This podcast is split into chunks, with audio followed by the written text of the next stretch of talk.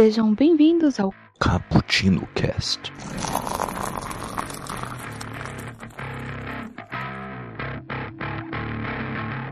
Yo, ouvintes espalhados pelo multiverso! Este é mais um belo podcast que está na sua timeline e vamos conversar sobre os nossos desejos de adaptações e o que faz uma adaptação ser uma boa, né? Bom, eu sou o Kaique e eu venho de um universo onde tem um filme decente do Quarteto Fantástico. É, depois eu, eu mando o endereço do portal, ok? Bom, aqui comigo estão meus fiéis companheiros. Júlio, se apresente. Olá galera, aqui é o Julito. E a minha vida dava um livro, um filme ou até uma minissérie. Olha, que beleza, hein? Show de Truman. e aqui também temos Nelson. Ah, fala galera, e as partidas de poker nunca serão adaptadas cinema. Que triste, hein? Só em Cassino Royale, né? ai, ai. Beleza, então, galera. Vamos começar aí mais um cast. O... Vamos fazer essa, essa conversa descontraída e, e trazendo algumas referências bacanas, beleza? Vamos nessa então. Al- algumas adaptações já foram anunciadas, ok? E algumas já estrearam também. Não sei se vocês lembram, mas em 2016 tivemos Animais Fantásticos e Onde, Onde Habitam. Esse é um, é um exemplo interessante até, né? Porque ele é um livro, como se fosse um spin-off desse universo de Harry Potter, né? E agora foram anunciados cinco filmes. E, e são com tramas inéditas, né? Que a JK Rowling, é mais fácil falar desse jeito o nome dela, é, anunciou, né? E ela mesma vai roteirizar esses filmes. Vocês acham que, que tem um certo futuro é, essa franquia aí nos cinemas? Ah, cara, tem muito pra crescer, viu?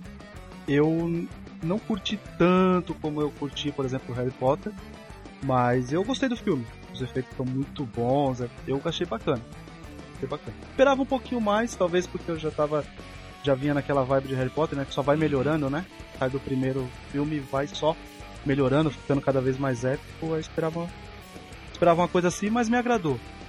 Minha namorada adorou também. Ó, aí sim. e, e você, Nelson? O que você achou? Ah, cara, eu gostei. Eu discordo do que o Júlio fala, que Harry Potter só vai melhorando, porque os- o 3 é bem melhor do que o Harry Potter final. Mas sim, eu acho que tem. ah, tem escopo para eles melhorarem a- essa franquia e se tornar algo interessante de se acompanhar. É verdade. E, e assim, o, também foram anunciados outras séries ou filmes também, né? Em séries no, no sentido do de deuses americanos, que é uma adaptação aí que saiu trailer e tudo mais, em que vai adaptar um filme, um filme não, um livro do Neil Gaiman. É um livro que todo mundo fala muito bem desse livro, vamos ver como isso vai sair. Uma série, vai ser uma série da Amazon, se eu não me engano. E teve alguns outros filmes também anunciados e que já estrearam também. Né, o caso do, de janeiro, em que estreou Assassin's Creed e Max Steel. E também o- foi anunciado aí para os próximos anos Novos Mutantes, né? O, adaptando é, grandes arcos aí dos anos 90, dos anos 80, do, dos mutantes bem adolescentes dos X-Men.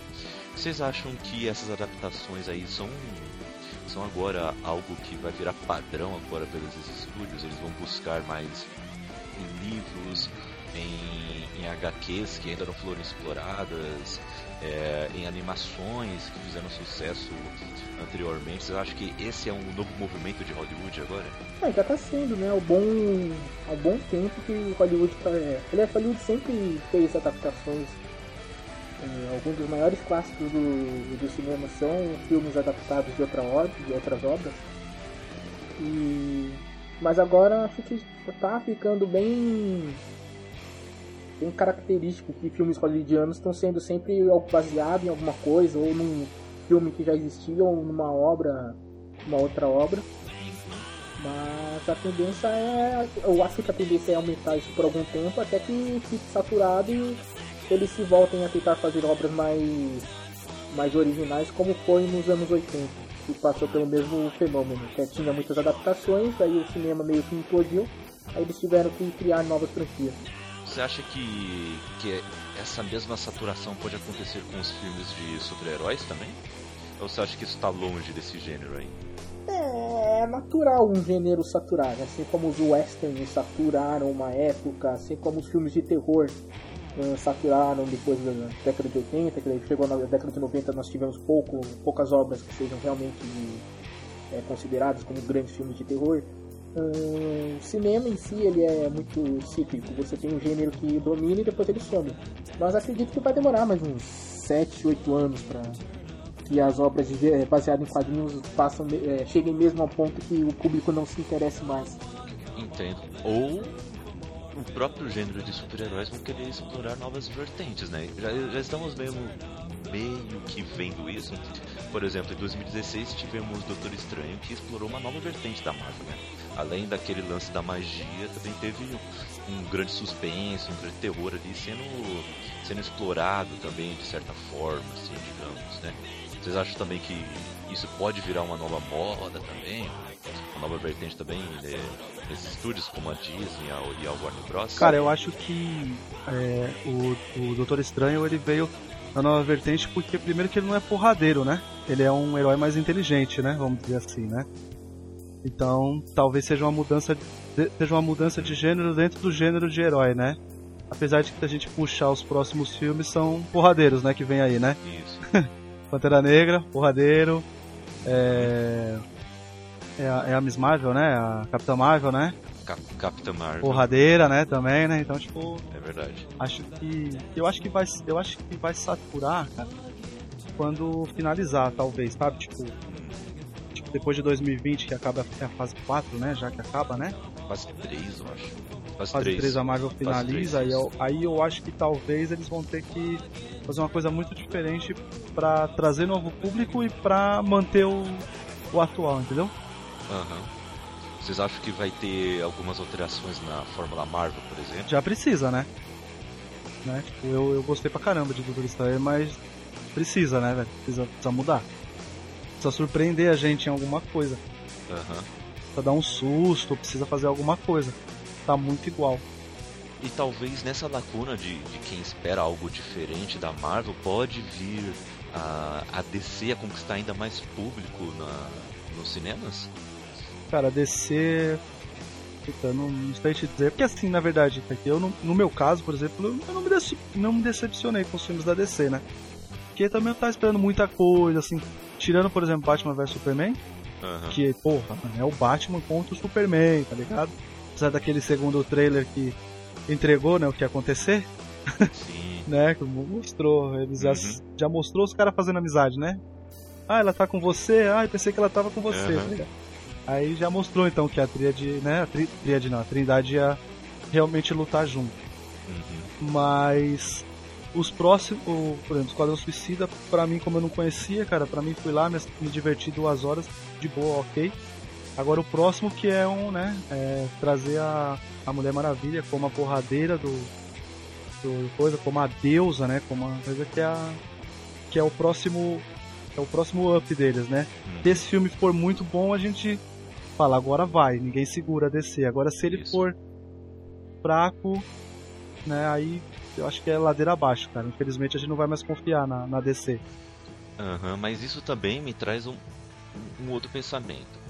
Uh, não sei se vocês pensam assim também, é, já prevendo um pouco o futuro, se a, a Mulher Maravilha, né, o filme dela, fizer muito sucesso assim, de crítica e de público, não for ambíguo como foi é, Batman vs Superman, e, e ali a DC descobriu uma, uma certa fórmula DC, digamos, de fazer filme. Vocês acham que aí vai complicar pra DC ou a DC tem que estar sempre mudando de, de abordagem em seus filmes? Cara, não não consigo te responder isso, cara. Porque a gente fica na dúvida, que nem, por exemplo, a Fórmula Marvel tá dando certo, mas tá saturando, tá ligado? A DC tá tentando inovar e, infelizmente, em três filmes ela só tomou porrada, né? Os três filmes dela dessa fase atual foi só porrada, né? O Homem de Aço Sim. tomou porrada tanto da crítica como da, da galera. Assim, fez dinheiro? Fez, mas tomou porrada. E os outros também. Então, tipo, cara, e ela tá sempre mudando, né? Os tons vão melhorando um pouco, né? Vai, eles são três filmes diferentes, né? São bem diferentes, é verdade. Agora, se a gente puxar os da Marvel, quantos que a gente encontra que são iguais? É, tem muitos assim que se, que se assemelham. Acho que pelo menos todos os primeiros são iguais, né? Homem de Ferro, Thor 1, Capitão América 1, né? Doutor Estranho, né? O, até o Homem-Formiga, né? São tipo aquela formulazinha certinha, né? Uhum. Que eu gosto, tá? Não tô falando mal não, só tô querendo ser surpreendido. Sim, sim. Eu, eu entendo, e talvez é- essa seja Entendeu? uma. Eu vou assistir na, seja- vou assistir É. estreia, fileira do meio, sem pipoca, porque eu detesto comida no cinema. Estarei lá, entendeu? Mas quero ser surpreendido. Espero que tenha uma melhora. Diga, diga o seu ponto, Nelson. Eu discordo um pouco. Não acredito que você vai discordar de mim, Nelson. É, Não acredito. discorda. Não acredito, cara. Já é a segunda vez que a gente discorda no cast, mas beleza. mas eu discordo. Porque se você vai criar um universo que ele seja um universo coeso e ele coexiste, você tem que criar mecanismos que o público que não conheça tanto, ele leia e ele saiba de que, do que, que ele está tratando. Então, essa questão de ah, a fórmula da Marvel tem que mudar. Talvez depois do Guerra Infinita eles vão querer alterar alguma coisa na formulação, deixar os filmes um pouco mais, menos engraçados e tal. Mas é isso que faz o público identificar um filme da Marvel e separar ele de um, qualquer outro filme. Por exemplo, Homem-Formiga. Homem-Formiga tipo, poderia ser uma ficção científica de assalto qualquer. Mas como ele tem toda aquela identidade visual e de roteiro que com os outros filmes da Marvel, você consegue identificar que ele é um herói da Marvel sem ficar tipo pegando, sem precisar ver a cena do Falcão, por exemplo. Você sabe que ele tá, ou pelo menos que ele é baseado naquilo. É verdade. Se a DC quer mesmo fazer um universo coeso dele, se eles precisam encontrar uma maneira de fazer ele parecer um universo em si. Ah, como você disse, os três filmes do, da DC até agora eles são muito diferentes entre si. Você tem uma ficção científica muito autocentrada, que foi o Homem de Aço, daí você passa para um filme mais denso, mas que tenta levantar é, pontos sobre tudo e todo o resto do universo, que foi o Batman vs Superman, e você tem o Esquadrão Suicida, que é um filme que tentou ser algo mais, mais alegre, mais pop. Então, enquanto eles não conseguirem acertar o que, que eles querem fazer, o que, que eles querem passar para o público, a grande ideia que vai ficar é que eles realmente não sabem o que fazer. Eles não definiram ainda como que vão ser os filmes deles. Eles não descobriram a fórmula DC. Não, nem essa coisa de forma DC, né? Eles precisam fazer, descobrir o jeito em que eles vão fazer os filmes deles. Porque senão vai ficar nessa coisa de cada um faz do jeito que acha que vai ficar melhor. E vai ficar tipo quando você chama os amigos para cozinhar em casa e cada um faz um prato. Não fica legal, não tem uma harmonia. Do que quando cada um já sabe o que, que os outros estão fazendo eles pensam em cima.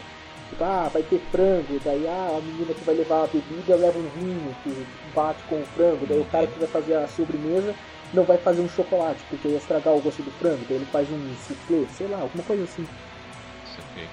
Eles precisam agir mais com unidade. Qualquer universo ele faz isso. sabe? O Animais Fantásticos ele é muito parecido com Harry Potter em certos aspectos, até por causa disso, pra você assistir e se lembrar de Harry Potter quando estiver assistindo. Sim, faz sentido, porque também é um universo estendido, certo? Só- Então tem que ter um- algum link entre eles, né? A, questão é apenas, eu acho que é consenso isso. A questão é só em não ser repetitivo, né? Apenas não você ir lá e assistir, você, você tem a impressão de, de, de prever tudo que vai acontecer ali e, que, e aquele tom acaba sendo repetitivo pra você e você fala assim, ah, se for pra assistir isso aqui, prefiro esperar o sair em DVD, sair no torrent que seja, sabe? Mas uma pergunta essencial que eu acho que seria legal nós, debatermos um pouco é qual é o segredo de uma adaptação bem feita? O que, que faz ser uma adaptação bem feita? O que, que vocês acham? Primeiro de tudo, você tem que saber qual que é teu público, né? Não adianta você querer fazer, ah, eu quero fazer um filme em que o fã vai ficar maravilhado, mas que o leigo vai assistir e vai achar interessante. Por exemplo, Warcraft. Warcraft claramente é um filme que, tem, que ele é baseado pros fãs. Pra quem não nunca jogou Warcraft ou World of Warcraft, deve ter ficado ah, um pouco confuso quanto à mitologia que eles apresentam. É, outro caso que pensa mais ou menos assim, na outra moeda, foi, por exemplo, Mulher Gato, que não tem nada a ver com, com o que os fãs conhecem, mas ele tentou buscar um público mais amplo. E os dois fracassaram nessa empreitada. O Warcraft é, só não deu um fracasso tão grande por causa da China, porque todo mundo na China joga Warcraft. E o Guilherme Gato, a gente sabe que é uma das piores, dos piores filmes do, do século. É, coitado da Halle Berry, né? Então, primeiramente, você tem que saber o que você quer fazer o quê. Aí, tendo definido o que você quer fazer, você já consegue trabalhar em cima do roteiro para acertar essas arestas e conseguir entregar o melhor filme possível naquilo que você enxerga. Sim, sim. E, e quanto ao material fonte, qual seria a melhor abordagem dele? Depende muito. Exatamente, você de depende do material fonte. Você está trabalhando com um livro que ninguém leu, por exemplo, você tem a liberdade de fazer a história que você quiser. Agora, se você vai adaptar, por exemplo, uh... Puta, agora fugiu um, um livro que todo mundo está lendo aí aí que você quer dos livros? Um livro que todo mundo tá lendo? Sim. É, qual é o livro hit do momento? Tipo um, um Dan Brown da vida que era um hit, um Harry Potter que virou hit. Então, tem alguns livros que a galera tá, tá começando a ler bastante e tem. É, por serem populares e, e por e por ter algumas adaptações chegando ou que já chegaram. Por exemplo, Jogos Vorazes já teve esse momento, Divergente também já teve esse momento, Percy Jackson teve seu momento também. Agora, agora o momento... Acho que é aqueles a escolha, Kaique. Isso. Tá, então vamos trabalhar com esses com esses infantos juvenil. Uh, o, o público é muito fiel. Então se você mudar muita coisa, o público não vai comprar. Se o público não compra, você já perde bastante grana e você não tem a garantia de que o não público vai querer assistir. Então, nesse caso, você tem que ser um pouco mais fiel à obra, sim. Modificar para que encaixe no cinema, mas você tem que. O que o fã quer ver, o fã tem que ver no cinema.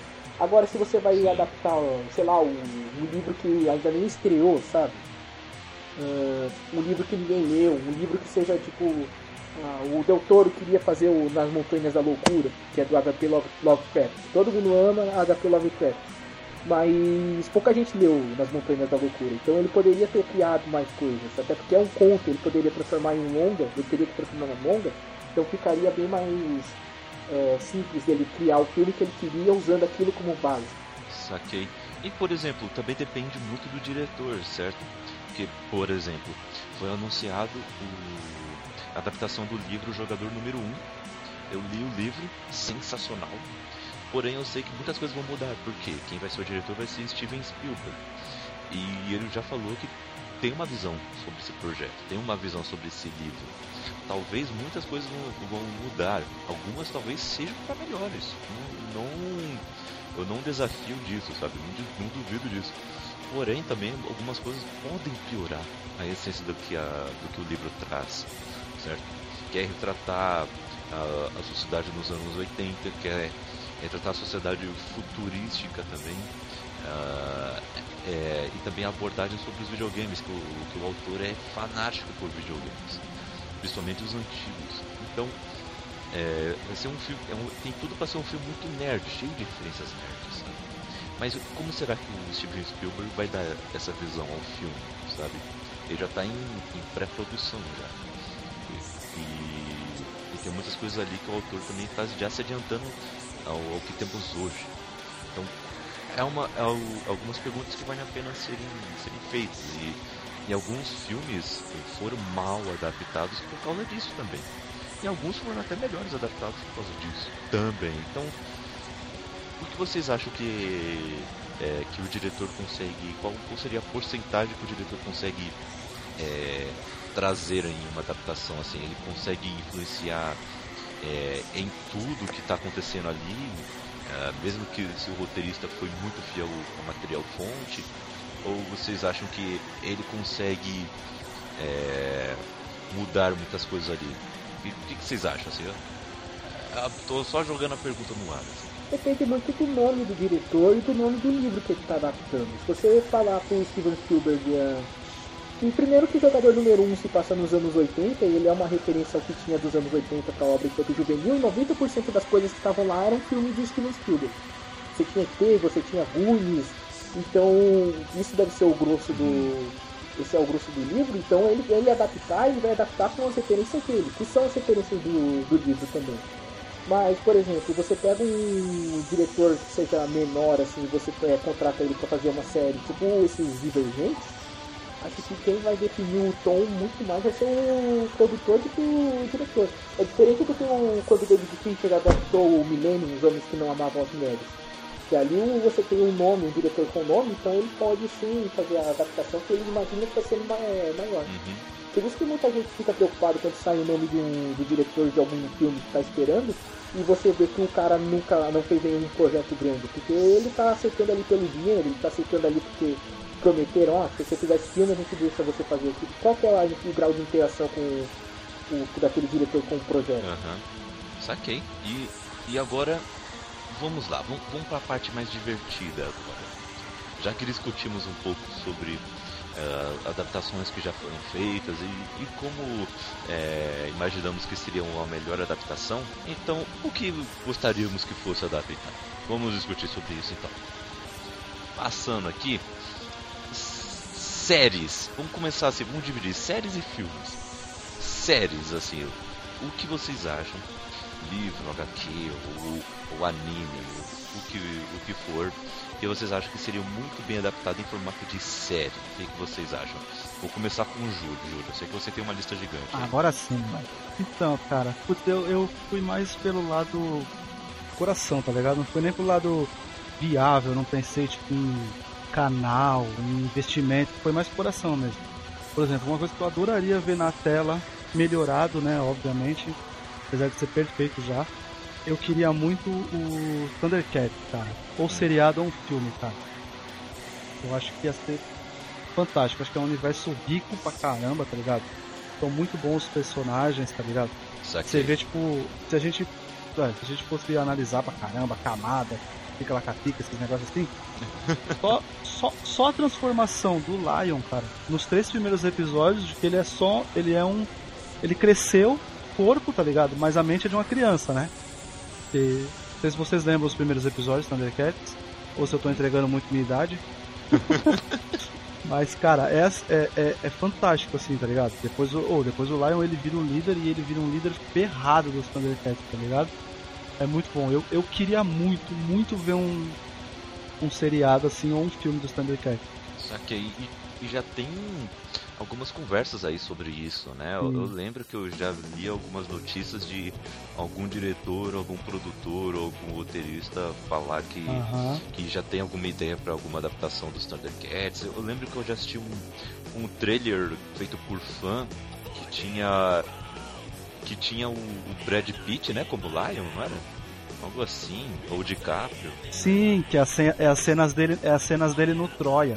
Ah. É cenas dele no Troia e o cara sobrepôs, tipo, como se fosse a, o Lion, assim. E depois, se você puder, não sei se, se dá pra você fazer isso aí, você linka aí esse, o trailer no, no post aí, cara, porque, mano, é, é muito bem feito, cara. Tipo, é muito bem feito. Tá ligado? Por um cara que não tem recurso nenhum, assim, né? Uhum. De estúdio, essas coisas, o cara fez muito legal. E acho que ali ele fez muita gente sonhar, viu, cara? É. Inclusive eu, tá ligado? Cara, mas eu acho que Thundercats é uma coisa muito específica pra desenho, sabe? Em live action, o que, que você ia ganhar em live action se você não tem na animação? Uh, Júlio, o que, que você enxerga que o live action poderia trazer pra Thundercats? É, então, então, né, isso aí tá, velho. É como eu te falei, cara, pra mim, quando eu fui fazer a lista, velho, eu usei mais coração, tá ligado, velho? Tipo. Eu não sei porque se eu, eu não sei se é porque eu sou órfão das manhãs, tá ligado? Tipo, uhum. por exemplo, eu que entro à tarde, eu entro à tarde no trampo. Aí, por exemplo, quando eu ligo a TV de manhã, cara, puta, tirando Liga da Justiça e Super Choque, aí eu tô falando meu gosto pessoal, tá? E X-Men Evolution, cara, os outros não são aproveitáveis, velho. Não são, tá ligado? Aí não sei se eu sinto falta de, por exemplo, se já passasse Thundercats, já, por exemplo, que passasse 9 horas da manhã, acho que eu acordaria para assistir, aí eu nem te pedia. Eu nem mandava um e-mail pra Netflix fazer, entendeu? Seriado. Porque eu já. Ah, mas então você já tava passando. É, se fosse uma nova série em animação, você tava lendo. Olha, não muito, por quê? Porque eu, eu comecei a ver aquela nova lá, que acho que lançou em 2011, né? E. Puta, cara, não, não, me, não me trouxe igual, igual era o clássico, entendeu? Eu acho que eu nunca nem terminei de assistir, velho, a nova. Não sei nem se tá rolando. Eu sei que ela tinha duas, duas ou três temporadas. Coisa. Aí eu tô mais coração. Mas realmente, você tem razão, né? Tipo assim, o que, o que, que ganha, o que, que vai trazer, o que, que vai mudar assim na cultura pop, tá ligado? Hum, realmente nenhuma. Eu, como te falei, eu me guiei pelo coração mesmo. Inclusive a minha lista é só coração, velho. Se você fizer um filme de, de orçamento uh, bom, que nem foi Tintin, por exemplo, as aventuras de Tintin, naquela tecnologia, você fazer um gráfico mais. Uh, mais cartunesco, eu acho que até que daria Eu pra chorei ser legal, assistindo Tintin. entende? Não sei se você assistiu. Uh, Eu assisti na estreia, eu vi duas vezes no cinema, parça. é muito bom, eu gosto. Quer dizer, é, eu gosto. Eu também. Meu filho adora, cara. Mas se for alguma coisa naquela pegada, beleza. Aham. É, seria interessante ver essa pegada com Thundercats, assim. Então, olha aí, ó. Tintin, por exemplo, tá na. Tintin, por exemplo, tá na minha lista, entendeu? Porque eu queria mais, ou a continuação daquela animação que é muito boa, e- ou então que os caras fizessem é um seriado live action, ou fizessem um novo desenho, entendeu? Tipo, é uma coisa assim, cara. Porque eu acho, eu acho muito bom, cara. Mas vai sair, se não me engano, tá é, pra 2018. Se não me engano, tá pra 2018 a continuação. É, vai sair. É, porque o Spielberg e o, e o Peter Jackson, né, que eles, eles firmaram esse acordo, né? O Spielberg fez o primeiro, né? O Peter Jackson vai fazer o próximo. E o terceiro seria eles dois juntos. Ah, olha aí. Meu Deus. Por favor, chega logo o terceiro então. Então, porque ó, se você parar pra ver, só aquela cena de abertura, toda aquela sequência de abertura de Tintin lá, que é tipo só Uhum. sombreado, né?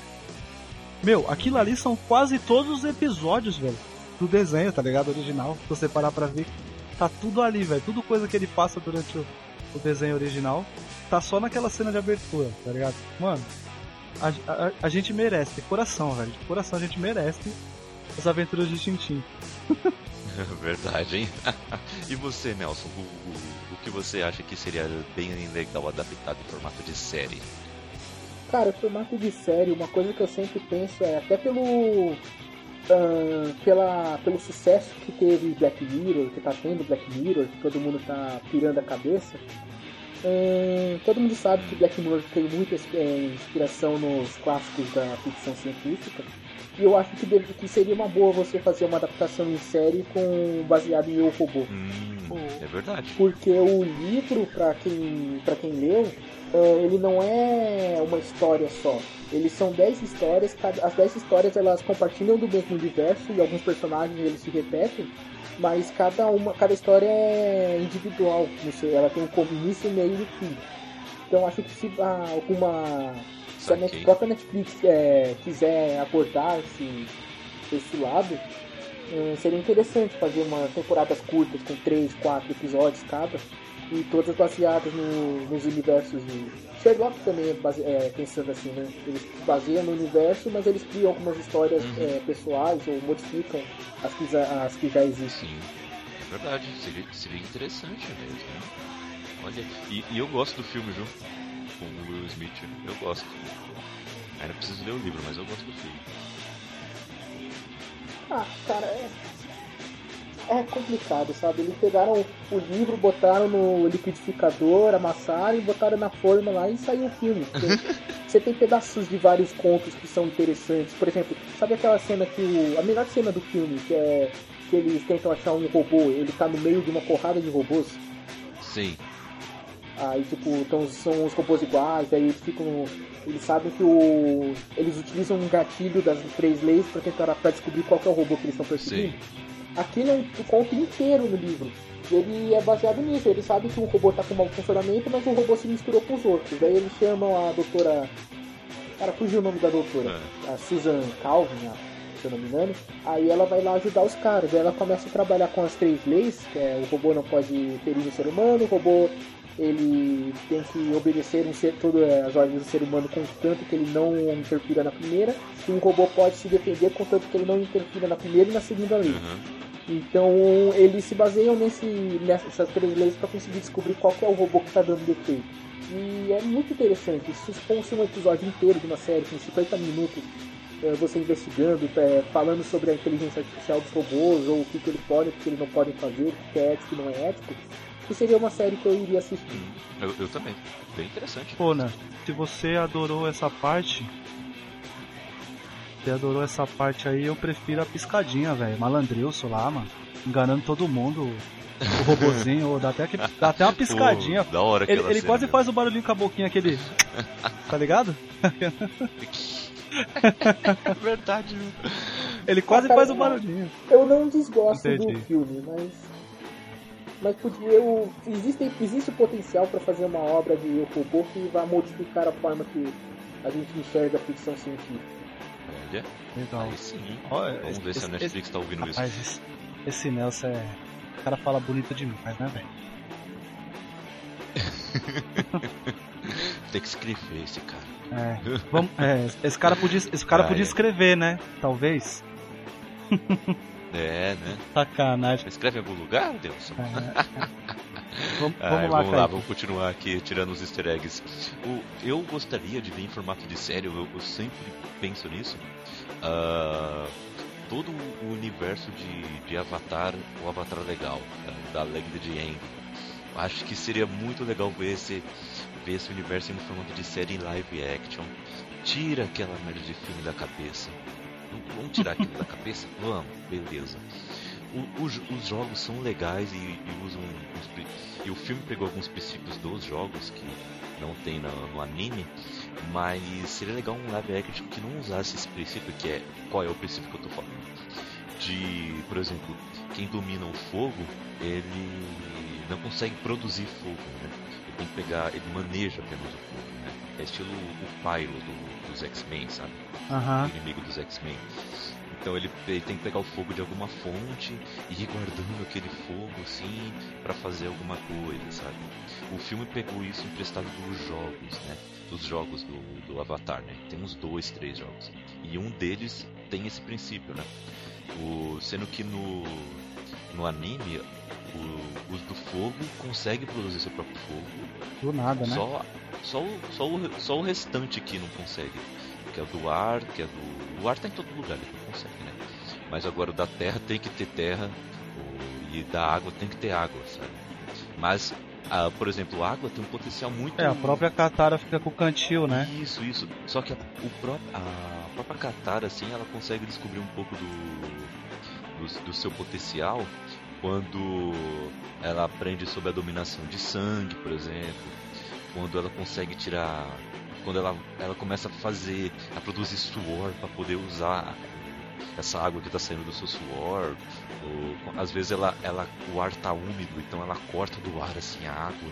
Putz, aquilo. É, pro- probabilidades infinitas. E a lenda de Korra, apesar de eu não gostar muito do final da lenda de Korra, é, a série é muito, muito boa. E ela traz alguns avanços muito legais da lenda em relação à lenda de Aang.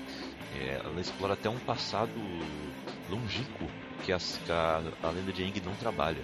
Então é, é muito interessante todo esse universo que esse estúdio, que agora fugiu, meu, fugiu o nome, só sei que é porque é a Nickelodeon que, que passa, ah, que fez o desenho, né, transmitiu, é, ela, ela fez um universo muito rico. E seria muito legal ver isso em live action. É, o anime tem uns 24 episódios. Podiam, podiam trabalhar a mesma quantidade até, com, com 40 minutos cada, cada episódio, só que em que eles pudessem desenvolver o, eh, bem os personagens de modo que não ficasse maçante e que Aham. pudessem explorar outras facetas desse desse universo que é bem rico, sabe? Eu, eu torço por isso um dia, quem sabe, né? Alguém queira fazer. Ah, até se os efeitos fossem nível CW, se a história fosse bem feita, tanto faz, sabe? Seria interessante. Mas, de novo, eu faço a mesma pergunta que eu fiz pro Júlio. Ah, você acha que uma série com efeitos nível CW é, faria posi- é, algo, traria algo positivo pra lenda de Aang? Ou pro universo de Aang em geral? Então, a questão dos efeitos não é, não é nem tanto, por isso que eu tô até meio que menosprezando. O que faria diferença seria o formato mesmo, sabe? 24 episódios e cada episódio com uns 40 minutos mais ou menos, que é o que, o que tem hoje em dia, né? Que é, que é modelo hoje em dia nessas séries de TV aberta da- dos Estados Unidos. Então, ah, esse formato beneficiaria ao universo que eles criaram no anime, entendeu? Porque como, são, como é uma animação É, cada episódio tem 20 minutinhos e eles desenvolvem apenas aquela história e os personagens, né? Principalmente a lenda de Aang. Agora, em formato em live action, com mais tempo de, de tela para ser explorado esse universo, traria mais coisas pra, pra gente que já é fã gostar e quem não é fã é, ser atraído para isso, sabe? Algo mais ou menos como vão fazer com. Só que em outro formato com Ghost in the Shell, né? Vamos tentar explorar mais desse universo de Ghost in the Shell em um filme. Vamos ver se vai dar certo. Mas a ideia seria basicamente a mesma, entende? Entendi.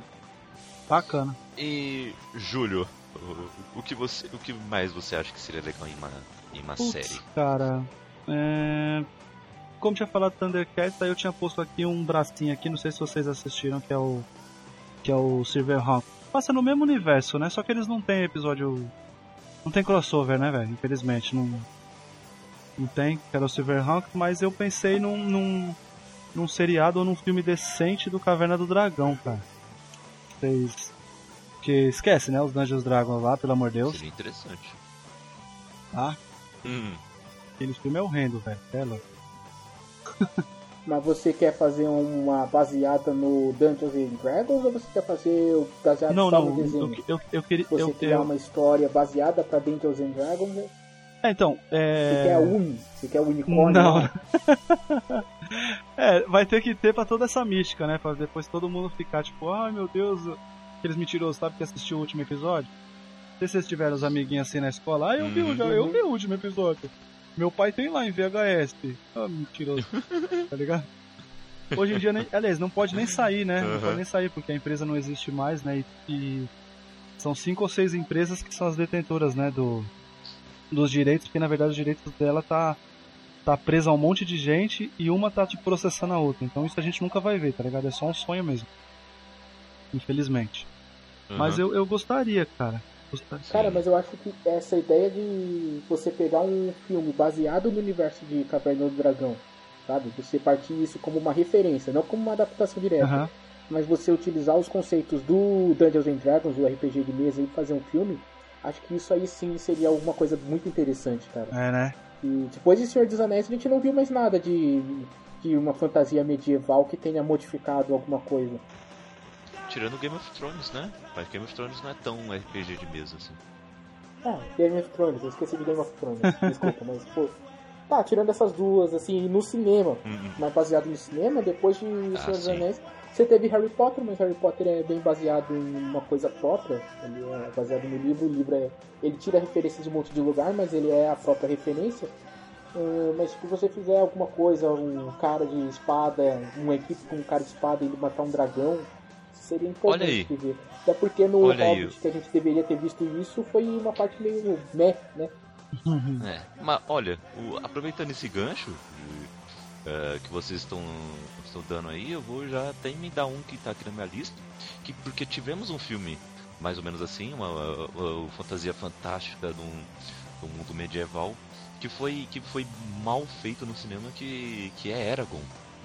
O, eu assisti o filme várias vezes, mas o filme é ruim e é, e é mal adaptado do que acontece nos livros. E eu li os quatro livros, e os livros são Ele estava na minha lista aqui. sensacionais. Sensacionais. Quando a gente chegasse no. Olha é porque aí, eu, tô, eu é tô nóis, olhando só os desenhos aqui, tá ligado? Aí. tá, tem alguns livros marcados e Eragon Aham. tava aqui. Primeiro porque eu quero terminar a história, né, mano? Porra, velho. Eu tô me guiando pelo Sim. livro, né? Eu quero dizer. Pelo Sim, filme. Tá, entendeu? Eu só vi o primeiro filme lá, é ruim. Aham. Mas eu assisto, inclusive aqui em casa todo mundo adora, tá? aham. Mas, mas, mas eu sei os def... eu, eu sei completamente os defeitos, tá ligado? Mas eu quero terminar a história, cara. Sim. Porra, eu preciso saber o final, eu não quero ler. Infelizmente, então. a gente tem que estar eliminando coisas, né? Então, tipo. Esse. Aham, sei. Sei. Seguindo Mas essa o- pegada medieval, Kaique, sabe um, um Ah, que eu queria ver sim. um filme e eu tenho certeza que o Júlio vai adorar a ideia? Ah, Júlio, já jogou o Golden Axe? Golden. Ah, oh, puta, coração, velho. Ô, Nelson, puta, como eu gosto. Mano, Cara, mano. Golden Pô, pra você Axe. ter uma ideia, Golden Axe tá na minha. Tá na minha lista daquele outro cast, tá ligado? Ele tá na lista aqui. De outro ah, cast, tô ligado, é. tô ligado. eu imaginei, eu Ele tá. imaginei. Ô, Eu tô quase querendo comprar um, Tá, um mas Uia pensa só assim, pra, ó. pra poder jogar, tá ligado, né? Aquele. videogame lá que você pode baixar os emulador, né? Aham. É, então. Sim, sim. Mas pensa comigo, Júlio, tá? Você vai fazer um filme, você começa com uma em uma aldeia, aí essa aldeia é atacada. É, tem a primeira, a primeira grande cena, tem o saque, e você tem um grande cavaleiro de full plate, que seria meio que um general. Você pode adaptar pra qualquer coisa, pode dizer que é um general romano, ele foi lá e roubou e escravizou a galera.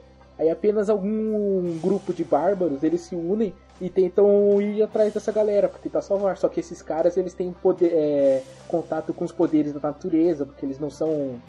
Enquanto você mostra um lado os vilões mais tecnológicos, com armas mais é, rebuscadas, não precisa ser nada tecnologia mesmo, mas tipo uma espada de aço mais bem elaborada, é, armaduras completas, é, arcos compostos, você tem a galera que é mais rudes, que seriam os caras principais, e eles precisariam encontrar o machado de ouro para conseguir derrotar esse cara de armadura de prata. Faz uma trama simples e você coloca os caras para se baterem lá, cara, com uma porradaria franca. Faz, não precisa ser grande orçamento.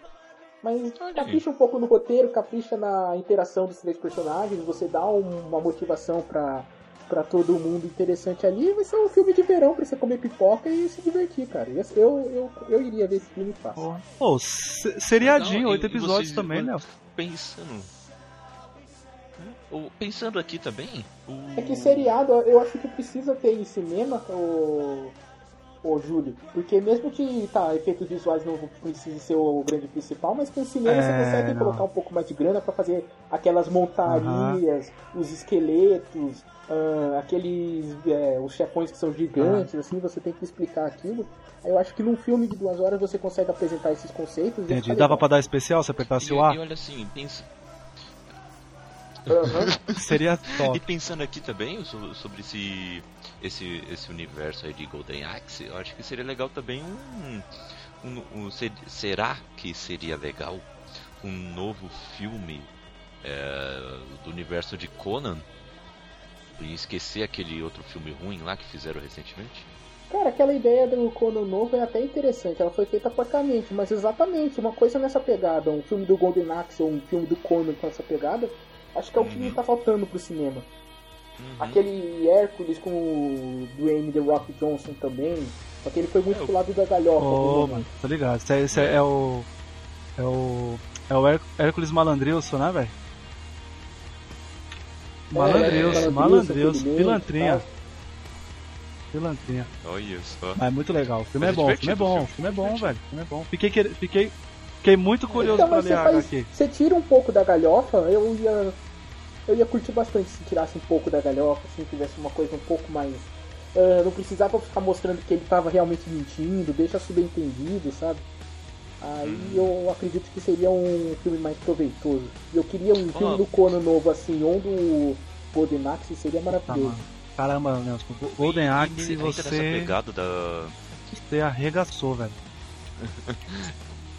Ainda nessa pegada aí, o, temos agora uma adaptação de livro que, que é, se passa mais ou menos é, né, nesse tema que estamos falando aí, é, que é The Shannara Chronicles. Não sei se vocês conhecem.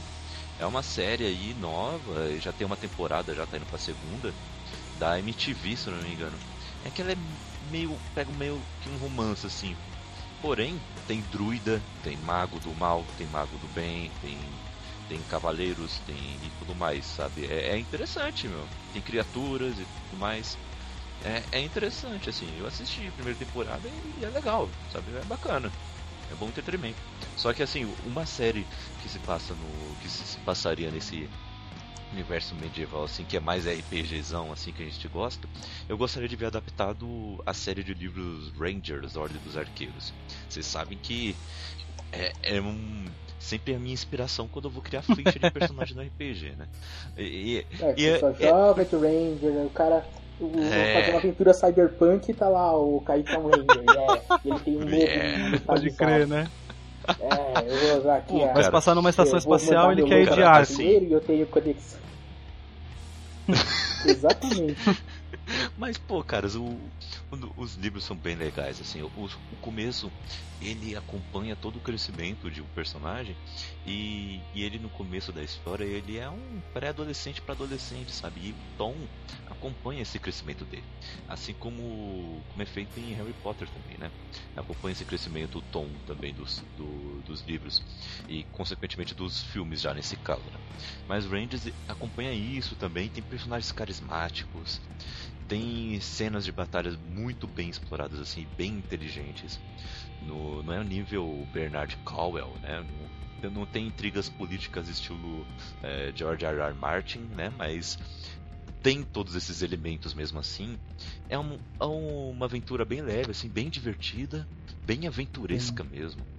Eu acho que seria muito legal ver isso em série, porque já são 12 livros da história Ave principal, Maria. dos personagens principais, e tem seis livros de uma série spin-off.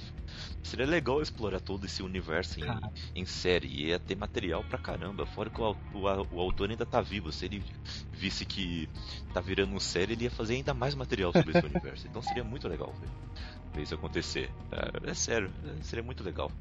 Entendi. Mas, Júlio, o, o que mais ah, tem então, cara, aí, lista tipo, do, de desenhos tava na lista falando? de, né? de, desenhos, aí eu tinha colocado alguns outros, mas eu queria citar aqui uma coisa que eu queria muito, muito, que a gente já falou já no, na introdução do cast mais ou menos. Eu queria ver o final, mano. Por exemplo, eu queria ver na tela Percy Jackson e queria ver a Bússola de Ouro, velho. Que foi dois que naufragaram, né? Tipo, Hum, é, o Bússola de Ouro já começou errado quando a Nicole Kidman não assinou pra três filmes, né? Então já tava errado, já aí já. É. A gente viu que já tinha, já tinha alguma coisa errada. Uhum. E o Percy Jackson, por exemplo, que a gente falou, se tem que agradar o fã, se não tem. Eu posso falar, por exemplo, por experiência. Quando eu trabalhava na locadora, é, eu tinha um, um menino que era cliente lá, e ele era. Como é que eles falam aí? ó? Ele, mano, ele era muito fã, tá ligado? Ele ia em eventos, vestido de Percy Ah, Jackson. é, é como é. É, é meio. É. É, é Isso, semideus, né? Ele, Semideus, ele, algo ele assim, jogava se aqueles, chamam, aquele, né? os RPG live action, sabe? Os caras se encontravam no Ibirapuera e faziam as batalhas lá pelas. Cada um defendendo lá o seu pai, sua mãe lá, Zeus, enfim. Então, e assim, barato, a gente via que o moleque era, mano, ele era muito fã. Tanto que, pra ter uma ideia, ele me deu o primeiro livro do Percy Jackson. E eu falei, mano, mas aí você vai, né, vai quebrar sua coleção e tal. Ele falou assim, não, só esse aí eu tenho três. Entendeu? Então imagina se o cara era pouco fã. E ele, tipo, quando ele foi. a- Aham. Então, coitado aí quando ele foi assistir, velho. por exemplo, o segundo filme, cara. Olha, é. Putz, cara. Parece que o time dele tinha caído pra segunda divisão. Esse menino tava muito triste, cara, quando ele voltou do cinema. Ele voltou do cinema e passou na locadora pra me falar. E ele falou assim: Meu, os caras destruíram, velho, o segundo, o segundo livro. Destruíram os personagens. Ele ficou muito, tipo, chateado, velho, sabe? Tipo, muito. Então.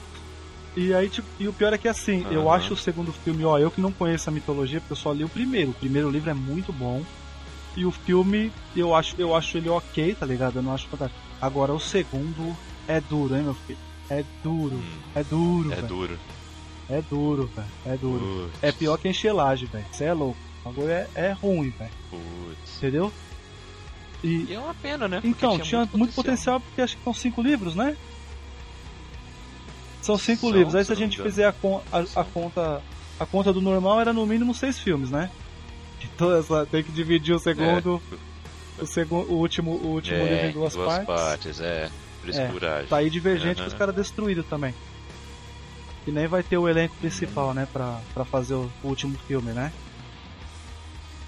É, que, Que rolo, velho. né? O pessoal não quer participar. Vai é. pra TV, não É. vai mais Eu, pra se fosse TV. eles, rebutava tudo e já era, velho. Fazia então, já ia fazer logo quatro filmes pra TV e já era. Também É. que é muito recente, né? Infelizmente. Mas, entendeu? Tipo, por exemplo. Apesar que temos. Apesar que em 14 anos tivemos três Homem-Aranhas, né? É. Então, Entendeu? Então, então aí, tipo, eu- esses É. aí, por exemplo, são livros que eu gostaria de ver porque. É, eu não sei se eu tô meio chato pra ler livros, tá? Quadrinho, na, tô lendo pra caramba. Agora, livro, tipo, eu tô eliminando muita coisa, velho. Tipo, então, por exemplo, vai sair filme, infelizmente, eu sei que a gente perde muita coisa, mas eu tô optando por ver o. por ver o filme do que ler o livro, entendeu? Pra conhecer a história. Talvez depois. Talvez ele entre novamente na lista, porque vai valer a pena, porque a história foi boa. Mano, ultimamente eu tô pensando até se eu assisto uma partida de futebol, se eu vejo três episódios de um seriado, entendeu? Então, então tá, tá, tá assim, eu tô calculando tudo. É porque o nosso São Paulo não tava dando muito motivo pra você deixar Ah, de fazer não. qualquer coisa. pra Você tem uma ideia, cara? É, o último jogo, de São- é, o último jogo de São Paulo eu, eu, eu preferi assistir desenho. Enfim, Dragon Ball, velho. Enfim. Mas, por exemplo, eu Ah, queria. e, era e Dragon esse- Ball, vocês queriam, gostariam de ver Dragon Ball nos cinemas? Bem feito. Não, cara, É. Dragon Ball, é, Naruto, Cavaleiro do Zodíaco, Yu Yu Hakusho, essas coisas estão no patamar que não dá pra adaptar. Simplesmente não dá pra adaptar. Porque você tá tratando com um nível de poder que você não vai conseguir passar no cinema Não numa dá, série e ficar igual.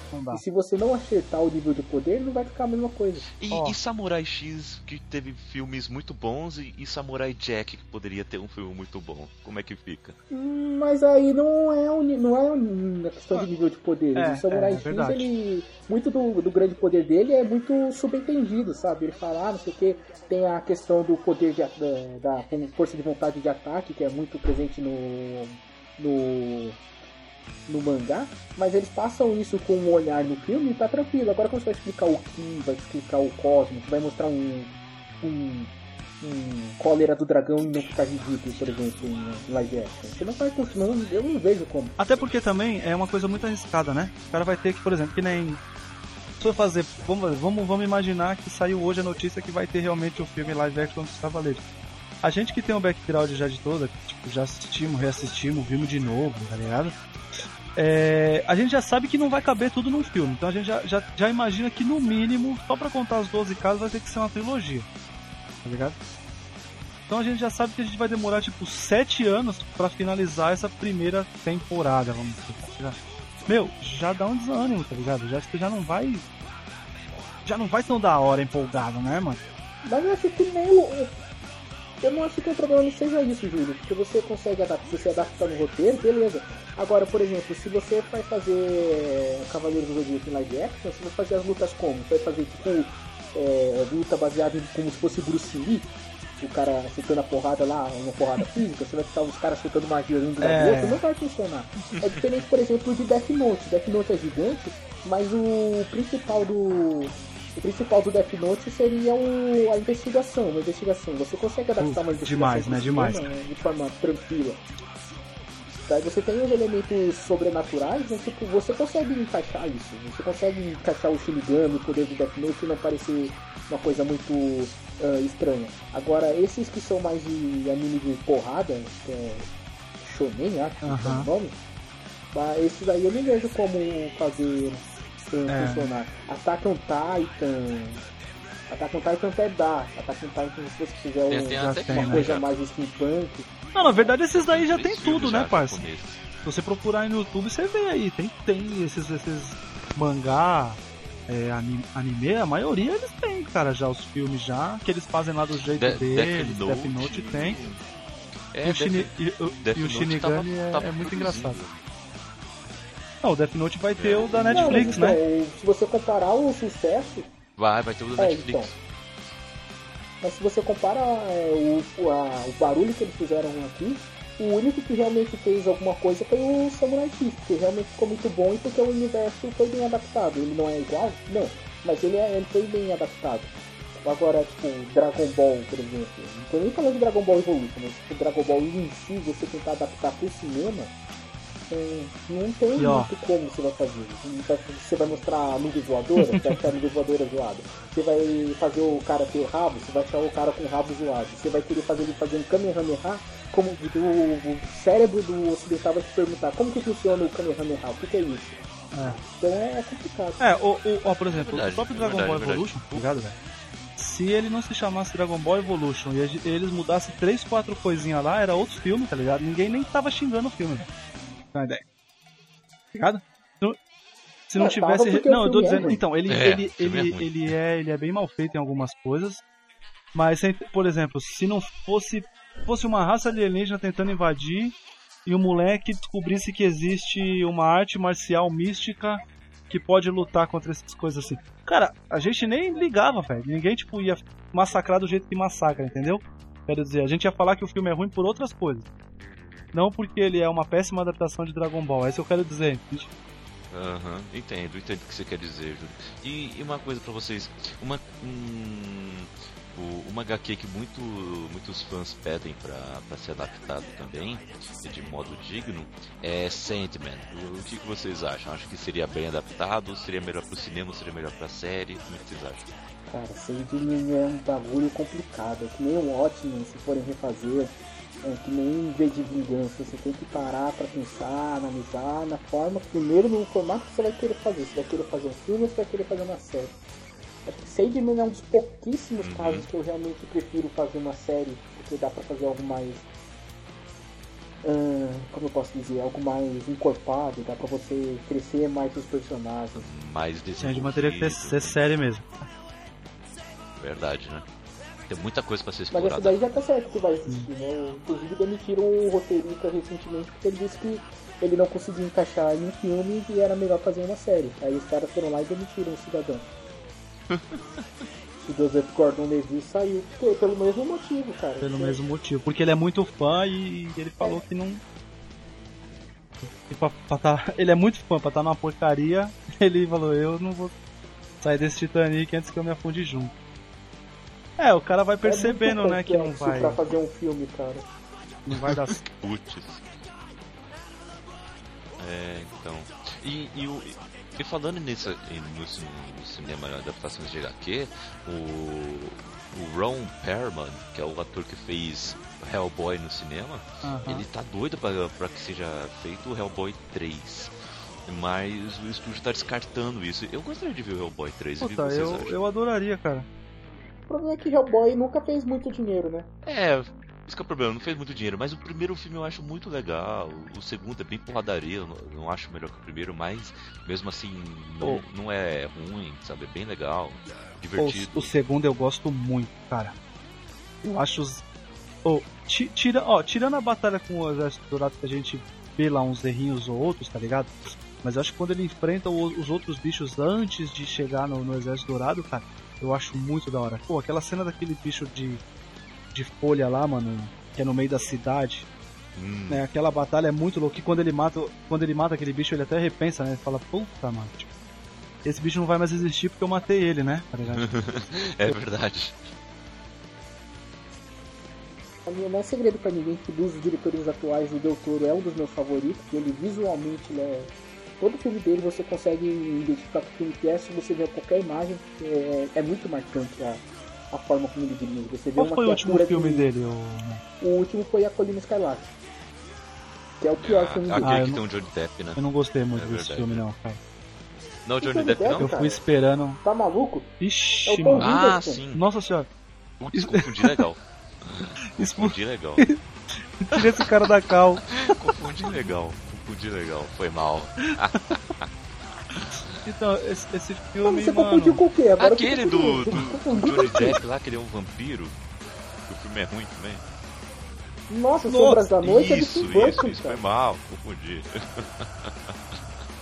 Nossa, fi- ficou pior você tentar Eu não tentei consertar, não. consertar. O Nelson que ficou curioso pra saber o que que era. Ai, falando nisso, no- falando nisso, Nelson Nelson. mancado, o- colocando você o que, na o que mais situação. está na sua lista aí também, que você gostaria de ver adaptado?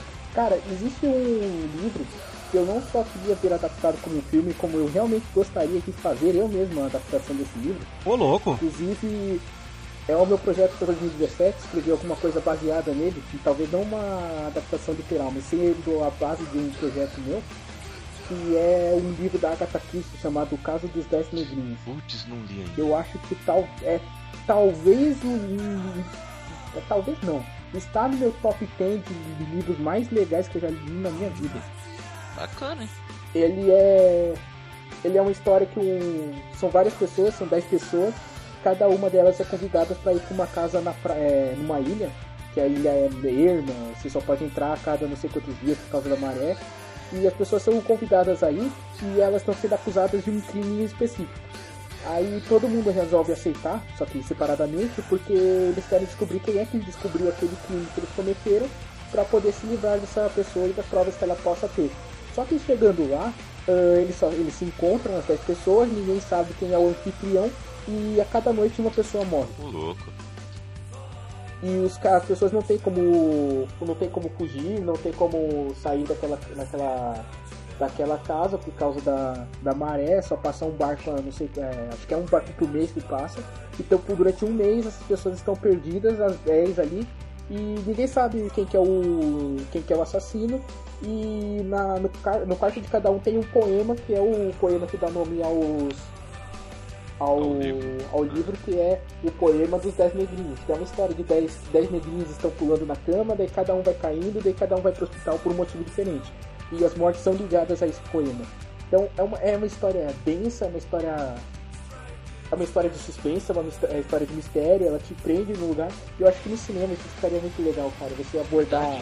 Uh, porque no cinema, diferente do livro, você consegue fazer a interação entre personagens de uma maneira mais é, forte do que num livro. Eu acho que essa é a grande é, diferença do cinema pro livro, porque você pode ver fazer um personagem olhar pro outro de uma maneira diferente, você pode subir a trilha sonora para mostrar que há uma, uma interação entre aqueles dois personagens, você tem os temas de cada um que você consegue passar mais coisas. Então, uhum. acho que no cinema isso seria assim muito interessante. E é contido, sabe? É, é um, não é um livro grande, não vai virar uma trilogia, não dá pra fazer uma série, eu também acho. Mas você resolve ele ali em duas horas e é uma, um daqueles filmes, ele tem um final impactante. Então. Bacana, meu, eu gostei. gostei. Seria legal. Gostei, eu, eu quero ler agora esse livro aí.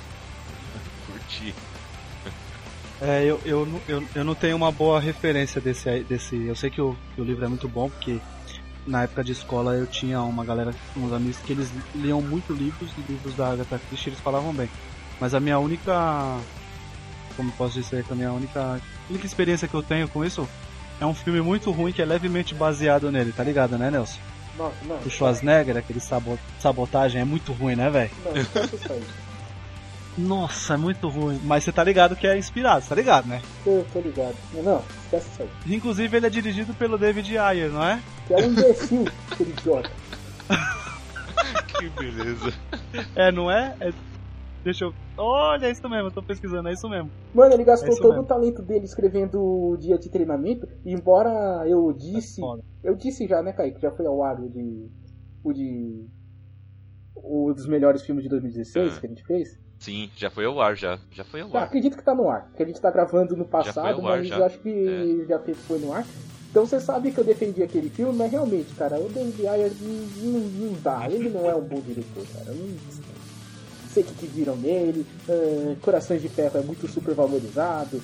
Tem nada demais, é só os atores ali tentando salvar o filme. O Esquadrão Suicida foi os, os, os atores salvando o filme. Então, caraca, que maluco. E você é. querer fazer o Schwarzenegger atuar, velho, não vai dar certo. É, e, marcados para morrer.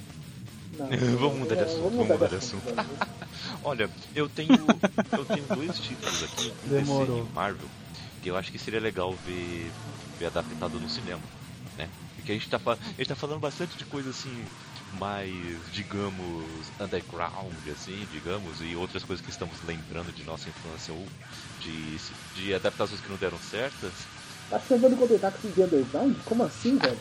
eu, ó, eu, eu completei, viu? Eu falei, ou trazendo coisas da, de nossa infância que nos marcaram, olha aí. Ou uh, outras coisas que realmente não são tão conhecidas assim, ou que não deram certo já, já tiveram alguma adaptação e não deram certo. Mas assim, o, um, um, título Marvel, um título DC que seria legal que eu tivesse adaptado pro cinema. Um tá muito próximo de, de acontecer, que são os Illuminatis né, na Marvel. Estão próximos de acontecer na Marvel. Ainda tem alguns entraves, como a participação do Professor Xavier ou do Reed Richards. Porém, já temos Pantera Negra, já temos Doutor Estranho, Tony Stark há muito tempo. Seria legal ver um. que o Namor já está com, com, os direitos da Marvel de novo. Já recuperou, né? Isso, já recuperou da, da Universal. Então, seria. Eu só aceito ver esse filme se terminar com Pantera matando o Namor, porque o Namor é um babaca. seria legal ver a rixa dos dois. Putz. Seria o... top. Seria top ver os Illuminati se baseando no arco do Jonathan Hickman. Podia nem ter a questão do, das incursões, né? Dos planetas, dos, dos multiversos. Porém, apenas a interação dos personagens. Seria ótimo. Seria ótimo, seria sensacional. Podiam até adaptar o arco pecado original, é, dando foco nesses personagens, os Illuminati. Seria muito legal de ver isso no cinema. Bem legal mesmo.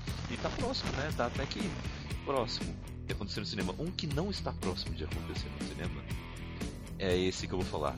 Arqueiro Verde e Lanterna Verde, os dois juntos no mesmo filme. O, a série em quadrinhos deles dois é muito legal, é premiada, o público gosta pra caramba. A interação dos dois personagens são bem feitas, assim, são bem legais. São personagens carismáticos. Hal Jordan e Oliver Queen são personagens carismáticos, pelo menos na, nas HQs. Esqueçam o, o Arrow, mas Ei. é, são, são legais. E seria legal ver no cinema. Seria legal ver no cinema. Só que não tá próximo. Não, Júlio, não começa com essa historinha. Não, eu não preciso defender não, É, cara. é, eu simplesmente. Você pode até gostar Não, não da preciso série. defender não, eu simplesmente gosto, cara. Hum, Já falei pra vocês que eu não fico tentando é, alistar ninguém não, velho. Tem esse negócio de exército do Julito não, parça. Eu, eu gosto e já era. Mas tô dizendo que, por exemplo, tá longe de acontecer até na série, que seria muito mais fácil, né, Kaique? Infelizmente. Que na série eles só citam, né? Às vezes eles citam alguma coisa com, com referência, Isso, mas aí é. esses dias o cara falou. É. Citam, É, citam aí não- mais Coast City, né?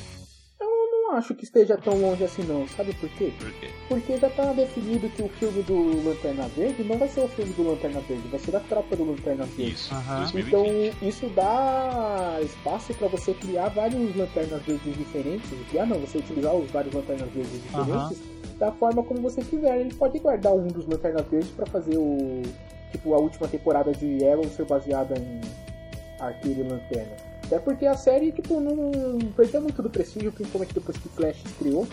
E eu não gosto de Flash também, mas a galera curte. Então eles vão precisar terminar essa série com maneira ma- é, pelo menos grandiosa. Tipo o Smallville terminou com a formação da Liga da Justiça, entre aspas. Então é eu terminar com ele andando com Lanterna Verde seria. um- Não acho que seja algo tão difícil assim pra eles fazerem. Principalmente eles aceitarem os efeitos nível. Mas efeitos nível Legends of É, Tomorrow. mas mas aí aí você tá que falando tá. interação nenhuma, né? Eles indo embora no horizonte, valeu moleque, é nóis. Não, Não. cara, uma última temporada baseada nisso. Uma última é, temporada inteira. É porque interessante. o, o jeito que você falou pareceu, você tá ligado, né? O Ben Mackenzie falou lá, né? Tipo, que eles já sabem qual que é o último frame da última temporada de Gotham, né? Não. É o. É o moleque. É o moleque. O moleque, no caso, não esse moleque mesmo. Vestindo, vestindo a roupa do Batman e saltando, tá ligado? Tipo, ele falou, esse é o último frame da. Eu falei, ah, mano, era melhor não ter falado, tá ligado? um negócio desse, tá ligado? Tipo, vai ter Batman, mas não vai ter Batman. A gente entende que é Gotham, que é mais o departamento de polícia. Mas, puta, cara, é. É broxante saber disso, né? Eu acho a ideia de Gotham toda errada, mas tipo, você pegar a última temporada, eh, você estabelece no filme da Tropa, eh, que é 2021, ah não, vai demorar muito. Aí você estabelece em algum filme aí que tipo, Vai ter que ter muita temporada de Arrow, hein? exatamente, você tem, você, o, o- como que tá o Oliver? Ele já perdeu o dinheiro dele? Ou ele ele, ele é prefeito agora, né, na série, parece. Ele é prefeito, mas ele não é mais dono da, da- das empresas Queen. É, Foi pro Atom, né? Que é o mesmo ator que fez o Superman o É. Retorno. Depois foi pra Felicity, é, a empresa. É, mas É. são personagens Mas do ele bem, é ele perfeito. consegue isso. Mas se ele perder essa grana, e você ter, tipo, na penúltima temporada você mostra, tipo, ele termina perdendo a grana. E ele, tipo, pobre pra caramba. Aí, tipo, ele tá num bar assim, ele se senta no bar, ele vê que tem um, um cara que diz que tem um anel de poder, que ele é o guardião da terra. Os dois começam a conversar e termina a temporada. Na próxima temporada começa com eles conversando, que eles resolvendo que eles vão partir em uma viagem pra se conhecer. Olha aí uma última temporada interessante. Seria top. Ó, eu Seria até top. voltaria a assistir, ó. Ai, mas, Voltaria a assistir, né, é, Kaique? eu até voltaria a assistir. Não, eu falo porque, por exemplo, eu sinto muita falta. Eles, por exemplo, eles falam muito às vezes do, no, no seriado Arrow, Kaique assistiu algumas temporadas. tá? É, Blood Heaven, né? Blood Heaven, Blood Heaven, Blood Heaven. Mano, eu fico maluco pra que apareça, tipo, ou Asa Noturna, ou algum Robin, alguma coisa assim, tá ligado? Tipo, Aham. puta, eles só citam, tá ligado? Assim como eles falam, né? é, das, é, da, da Ferris, né? Eles só falam também, tipo, eles, eles só falam pra dizer assim, tipo, aí, aí é feito pro fã, né? O cara entende, fala, ah, olha aí, moleque. É, eu sei o que você tá É? fazendo. É mais assim, cara. É, eu sei, é, eu entendi, tá? Sei. mas. Não, mas eu, eu- o, o jeito que o Nelson falou seria muito top isso. Seria muito top mesmo. Porque você faz um. E eu acho que faria muita gente assistir essa temporada. Você faz uma última temporada como se fosse um road movie, aí seria um road television series, sei lá. E Aham. você consegue fazer ele bom. passando por situações e relembrando como ele chegou naquilo, tá ligado? Aí você termina com ele como um novo, um novo homem, você ele consegue se encontrar. Aí termina a série, é justo. Ou ele morre no final da viagem, também pode acontecer. Ai, caramba. E, e aí, Júlio? O, me- nos fale mais, um, mais uma adaptação que você gostaria de ver aí que tá na sua lista. Cara, é. Eu quando. Como eu falei pra você, a lista é coração, né? Eu jogava um jogo de PC, Aham. cara, isso em 99, quase, pra 2000, chamado Full Throttle. Não sei se vocês conhecem. Nossa senhora. Conhece, Nelson? É porradaria dos motoqueiros. É velho. muito- claro que Cara, tá que, falando que jogo fantástico, né? Inclusive você viu, né, que vai sair um remaster agora, né? Pro ano que vem, né? Vai PS4 sair, aqui a minha Steam, PS4. tá. É, o, hoje, o, o Lucas, ele, ele assistiu uma vez um vídeo do Zangado sobre Throttle e ficou maluco. E eu falei pra ele, meu filho, se você jogar então você vai pirar. E tô aqui pra um dia pra, pra baixar pra ele alguma coisa. E a gente tava numa loja e começou a rolar o trailer aí ele falou, ele falou pra mim, pai, olha lá o jogo. Aí que eu descobri que vai ter, né, o, remaster. Mas cara, olha, um filme nessa pegada ia ser muito da hora, principalmente porque ele é ele é porradaria de como o Nelson falou, porradaria de motoqueiro e ele é tipo futuro, né? Ele tem umas coisas tecnológicas assim, e é um jogo muito bacana, cara. E é legal porque, tipo, ainda que a história seja forte, mas você, ele te dá a abertura pra você fazer alterações e você transformar aquilo numa coisa única, sabe? Ah, você fazer uma coisa É, bem e te faz pensar pra caramba, hein? Você fazer algo mais cyberpunk, sabe? Porque ele tem a organização do mal, mas você deixar a organização do mal ainda mais do mal, entende? Que é o que? A organização do mal é, É a- muito a bom. gangue lá de. É o. É o empresário lá que ele quer fazer as motos dele ficarem mais famosas, né? Isso. Mas daí você consegue transformar nisso numa coisa mais maligna, sabe? Ia ser muito Ia legal. ser muito da hora, não ia ser, não é, você não conhece, Kaique? Não, não conheço. Depois Mas você dá uma eu pesquisada aí, porque, É, mano, mas eu, eu desconfio do que seja com, com a descrição de vocês. Eu acho que eu só não tô É conseguindo o linkar o jogo. Com Que nem o. é, É um Adventure do- da Lucas fazia. Lucas Arts fazia bastante Adventure da década de 90. Hum. Que é aqueles é, jogos de clicar. Que nem o da o Game of Thrones da Telltale que você jogou, tá The ligado? Dig, É aquela pegada do jogo. Ah, Só Outro que que tava aí, é a história de um uhum. É, então, é, tipo, essa é a ideia. O jogo é desse jeito. Daí por isso tem bastante história e tal, e você Ah. consegue fazer, adaptar fácil. Hum, bacana, hein?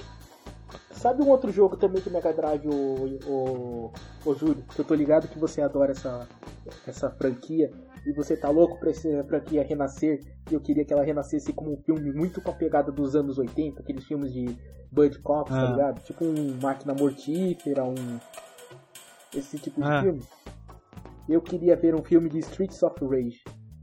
Puta Oh, que isso eu joguei pariu, pra cara. caramba. Eu joguei pra caramba isso aí. Nossa, animou até aqui. O Putz, Kaique Caraca, jogou o jogo Kaique. ele fica doidão.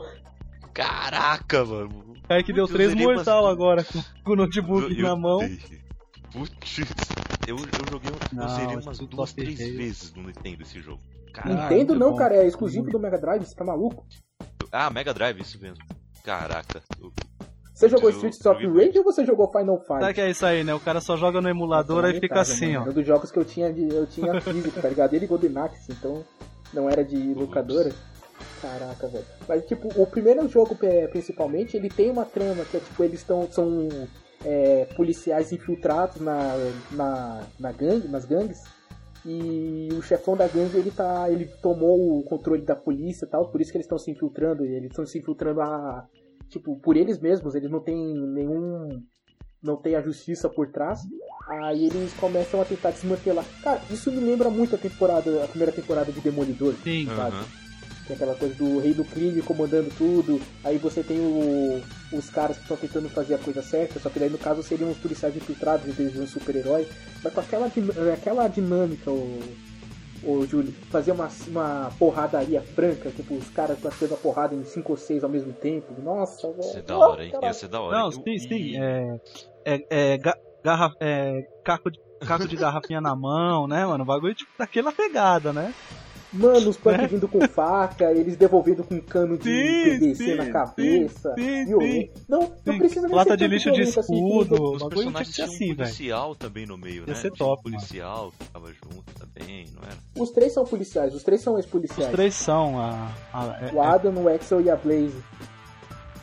a Blaze era o perso- melhor personagem pra jogar, O que eu velho. joguei Ela era rapidinha, né? é o 2. É, ela era top por causa disso. Eu joguei o 2, que tem pra Nintendo. E, e tinha um cara. não tem pra Nintendo. Tinha, eu pesquisei aqui, confirmei. Não que tem pra Nintendo, cara. Eu Streets acabei- of Rage não. Acabei de pesquisar que tem. É, e, e tinha um. O que tu tá lembro- dizendo aí? Streets of Rage pra Nintendo? Tá maluco, velho? Que ponte é essa? Caraca, eu pesquisei aqui na internet. Não, não, não faça isso com a gente, não, cara. É, eu vou mostrar. Eu vou mostrar. Mano. Ô, mano. Streets of Rage é uma das franquias exclusivas mais importantes do- da SEGA. Como que vai ter pra Nintendo, cara? Ah, vou, vou pegar aqui pra Tá aí. Ó, aqui, ó. Não vai editar a Wikipedia agora e colocar, né? Tá no site da Nintendo ainda. Não pode ser, cara. Tá no site da Nintendo. Remake, alguma coisa assim? Fala aí como é que tá. Só se tiver saído o. O. O Júlio. Não, não remake. Tipo, como a SEGA não, não lança mais, ele deve ter feito. ó, Talvez ele faça um, um acordo e tenha essa. Aí, sabia, pra 3DS. Mas Ah, é um vacilão esse. Esse Kaique. Não, o, o- o bagulho na Na Wikipedia época do bagulho tá escrito assim, mano. Publicado e desenvolvido pela SEGA para o Mega Drive. Eu falei, o Kaique tá louco. Pô, mas eu juro. Não, que saiu pra 3DS, cara. Saiu pra Muito bom 3DS. saber. É que nem aquele. É que aí é oficial, mas tipo, tá ligado aquele CD que tem emulador de Nintendo, Super Nintendo, pra Playstation 2? Sim. Então, é tipo isso, só que esse daí é oficial. Porque a SEGA não faz. A SEGA, muitos jogos dele foi pra. Tanto é que o Sonic saiu, saiu bastante pra, Aham. pra Nintendo. Tem jogo Sonic exclusivo pra Nintendo. Olha que, mu- que mundo zoado é esse, velho. Oh, outro jogo, o, o Nelson é, só citou aí, mas um, um jogo também que seria legal adaptar nessa mesma pecado, nessa mesma pegada é o Final Fight mesmo, né? Seria legal também. Também. Ah, mas Final Fight é muito ligado com o Street, of é, Street Fighter, tá ligado? Os dois eles, têm, eles se cruzam. E tem personagem do Final Fight que tá no. É, ele, ele aparece no Street Fighter 3 e tal. Um pula pro outro, né? Então se É, você ó. quiser fazer uma série do Street Fighter e aí sim você usar o Final Fight como um plano de fundo ou como uma subtrama, aí sim acho que seria interessante. Mas você fazer só o Final Fight, aí é. Não vejo O muito- problema do Final Fight era a referência. Eles iam ficar, tipo, fazendo referência, falando, tá ligado? Cê- Vocês lembram, vocês lembram de um jogo chamado Cypher Fighter, que era do Play 1? Cycle Filter e Playstation 1. Ô, Pô, mano. seria, seria legal Isso, também. isso aí tá em duas. Legal Ó, também. então, você ver, ó. Eu coloquei, no caso. Esse aí eu coloquei, tipo. Na mesma linha, quando eu fiz a lista de adaptações, eu coloquei Metal Gear, Siphon Filter e Splinter Cell. Entendeu? Olha aí, Splinter Cell. Nossa, Porque pra como, mim- cara. Metal Gear é Não, é, é porque pra mim, assim, eles, é, eles são como se fosse o mesmo gênero, tá ligado? Entendeu? Tipo, é o mesmo gênero, né? Mas o mais fácil de sair aí é o, o É, Splinter o Cell. é verdade. Cell é. Mais moderno e tal, né? Sim, sim, sim. Não, não só por isso, é porque a franquia ainda existe, a franquia ainda tá no boca a boca e tipo, a, é da Ubisoft, a Ubisoft tá fazendo filmes agora, começou com Assassin's Creed, então eles vão querer fazer, eu sei que eles estão fazendo The Division Uhum. também, então provavelmente um próximo filme poderia ser um novo Príncipe da eh, Prince of Persia. Talvez Uncharted também. Uncharted, Last of Us. Uncharted pra filme tá pra sair também, né? Que É, ele é o, Dog, o né? Shane Black, que é o. É. Só que o, ele já tem diretor, já tem roteirista, já tá. Então É já vai verdade. sair. Ó, voltando um pouco aqui para dos do- de livros também, é, eu tenho aqui o- duas indicações, eu acho que seria legal pra, pra ver. É, um em formato de, de série e outro em formato de filme.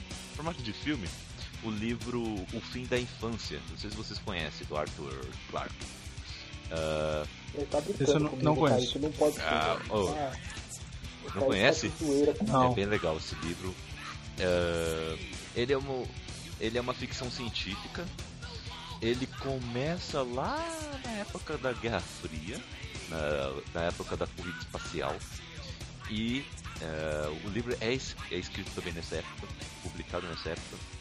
muito importante porque ele retrata os pensamentos dessa época. E o, há também o, ele vai até o futuro, sabe? Ele vai literalmente até o fim de tudo. É muito legal né, ver essa abordagem, uma abordagem única, né?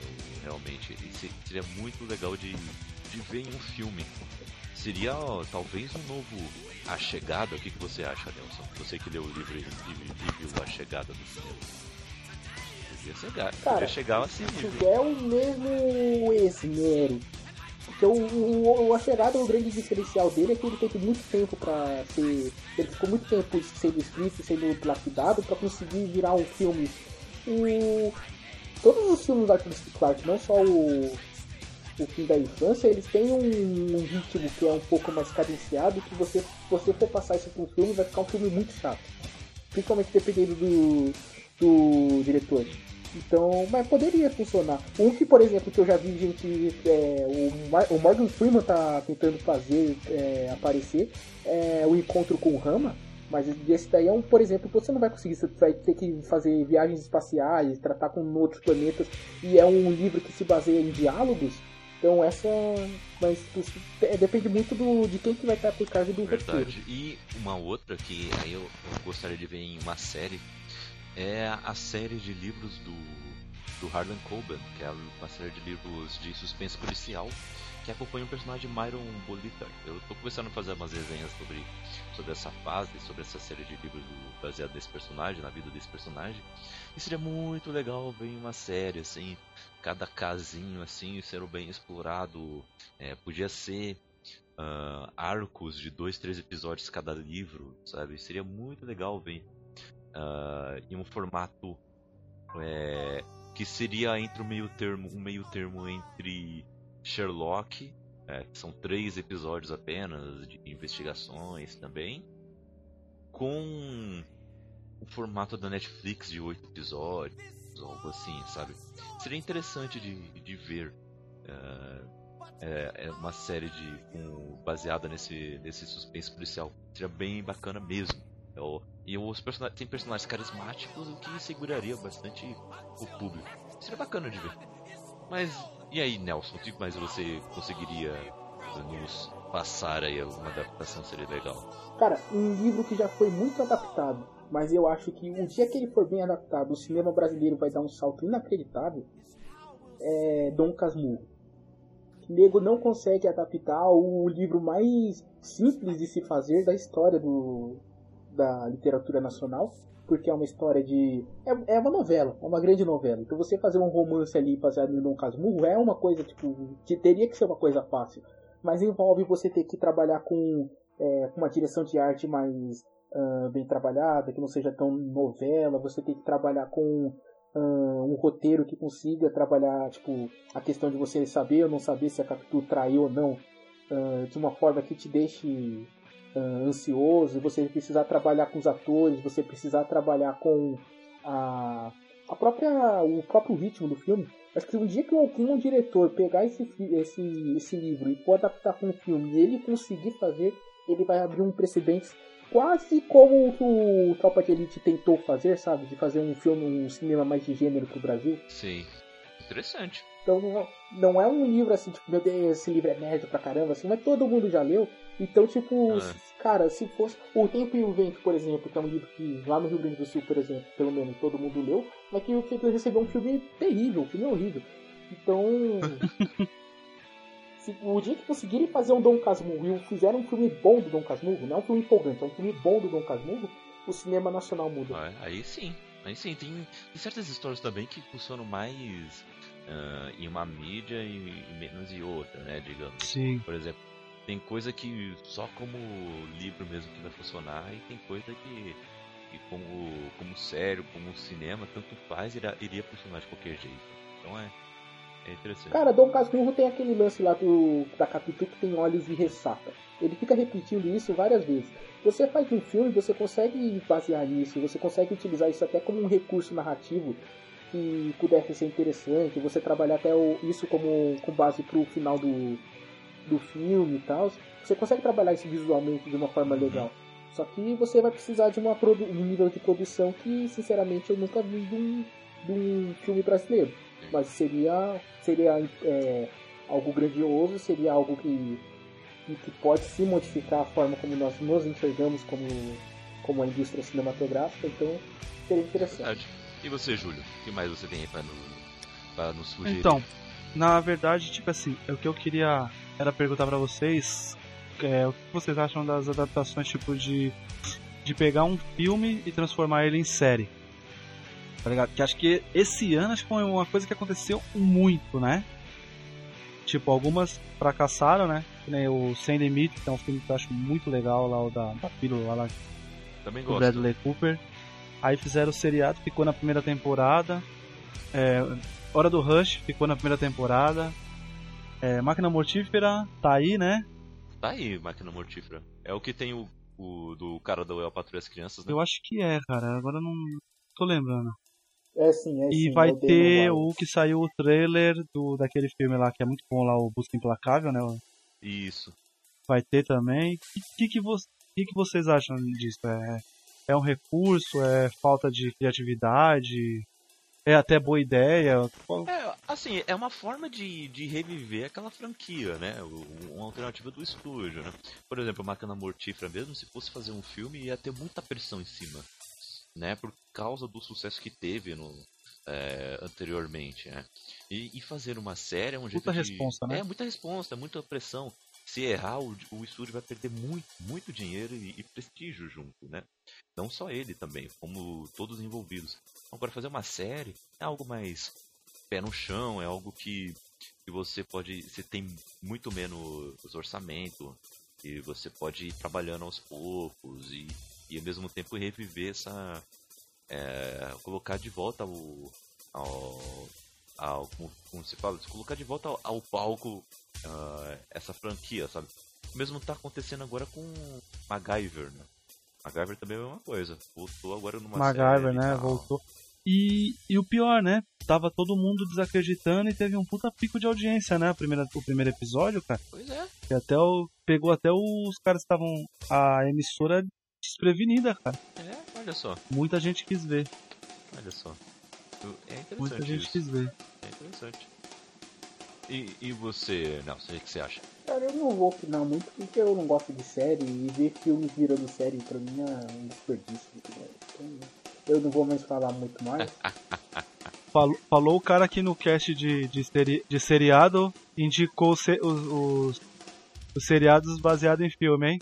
Hannibal, Não, eu indiquei O os Exorcista. filmes pra galera assistir. Eu indiquei os filmes, não nem vem. O meu áudio tava horrível. Não, eu tô ligado, tava, eu tô enchendo o o que eu saco. falei eu tô foi isso. saco. Ah, Eu tô enchendo tá. seu saco. Você fala, você fala, vejam os filmes, eu tô enchendo seu saco. olha Nossa, aí. Lamentável. Olha aí. O, o que o. Mas você gosta da ideia, Kaique? Olha, eu. Eu acho que. Depende de como. Da, da abordagem que fazem, sabe? Acho que depende. É. Depende muito da abordagem. Ah, tem, ser, tem certos Tem algum filmes- filme que você gostaria que virasse? Tem. Tem aquele do Os Homens que não amavam, não amavam as mulheres, sabe?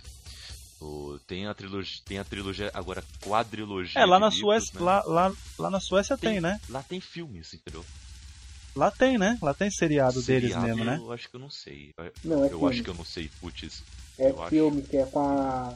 É a menina que fez o Não, gente. a Numi Rapaz. Não, Não- gente, não me envergonha. Lógico que eu sei que tem um filme. Ó, me ajuda aí, cara.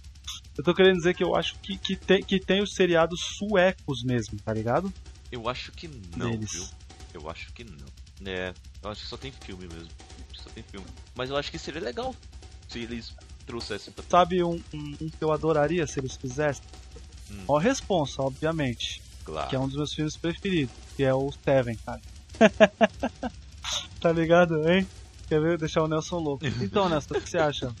Mas como é que você vai transformar Seven em uma série? E qual que é a história que você vai fazer? 22 episódios cada temporada, 7 temporadas, uma pra cada pecado. O cara quer matar? Ih, cara, tô zoando. tô zoando. Mas eu acho que poderia ter uma coisa, é, talvez o. Talvez, tipo. Atores novos, obviamente, tá ligado? E aquela mesma, aquela mesma pegada, tá ligado? Só que mais atual, tá ligado? Utilizando mais é, internet como pano de fundo, sabe? Essa coisa que a gente tem da, da, da tecnologia e isso sendo usado tanto para tanto em prol do dos crimes, tá ligado? Como para pegar o cara, sabe? Então, eu acho que ia ficar bacana, cara. Eu, é que eu adoro aqueles filmes, velho. É o tipo de filme que eu revejo uma vez por ano. Ô, Júlio, ô, Júlio. Oi. Já que você tá falando com uma coisa que eu não concordo, Ah, eu vou dar o braço a torcer e dizer que você estava certo, porque existe sim uma série do. olha aí, rapaz. Olha! Olha o Júlio! Chutou no ângulo, hein? Quando eu vi o primeiro filme, cara, eu corri atrás, tá ligado? Porque eh, nessa época eu trabalhava na locadora, o primeiro filme chegou, os outros já tinham aqui, mas o meu patrão não tinha comprado, entendeu? Então eu fiquei maluco pra assistir. E aí eu via e ficou no meu subconsciente que tinha o seriado, mas que nunca chegou aqui, né? Mas sabe o que eu tô pensando aqui? Eu tô achando que ele na verdade é uma minissérie com seis episódios. Eu acho que é tipo eles pegaram os três filmes da trilogia do a trilogia que foi pro cinema e transformaram em uma série, porque é com os mesmos atores de Hum, é. É exatamente isso sim. Olha aí. Os dois primeiros episódios eles é, eles estão no falando do primeiro do primeiro filme, daí depois eles fazem dos- do, segundo e terceiro filme. Legal, É, hein? Que coisa. Legal. É. E, e é, assim, se agradou o público lá. não tão baseado em coisa mais em algum personagem. Vocês acham que tem algum personagem que, que valeria a pena ser adaptado? Tipo, aquele personagem. Não trazer todo o- trazer toda a atmosfera que tem no filme dele, mas tipo, só focado no personagem. Vocês acham que vale, vale a pena alguma coisa? Ah, cara, sabe o, o, o, o Júlio me enganou de novo, mas eu um, um, um, filme que se virasse seriado talvez fizesse sentido se eles ah, fizessem isso, tipo, aumentassem o universo e não fizessem a história do filme, Aham. mas é Highlander. Porra, Nelson. Puxou bonito, hein, cara? Você mostra o, o Ramirez, tipo, o que, que ele fazia no passado, como ele eh, ajudou a humanidade, que ele diz, né, que no filme que ele tá por aí, daí ele participou de vários momentos da humanidade. Aham. Aliás, deve até ter, cara, que essa ideia é tão batida. É, do jeito que tá, né? A gente tá descobrindo as coisas.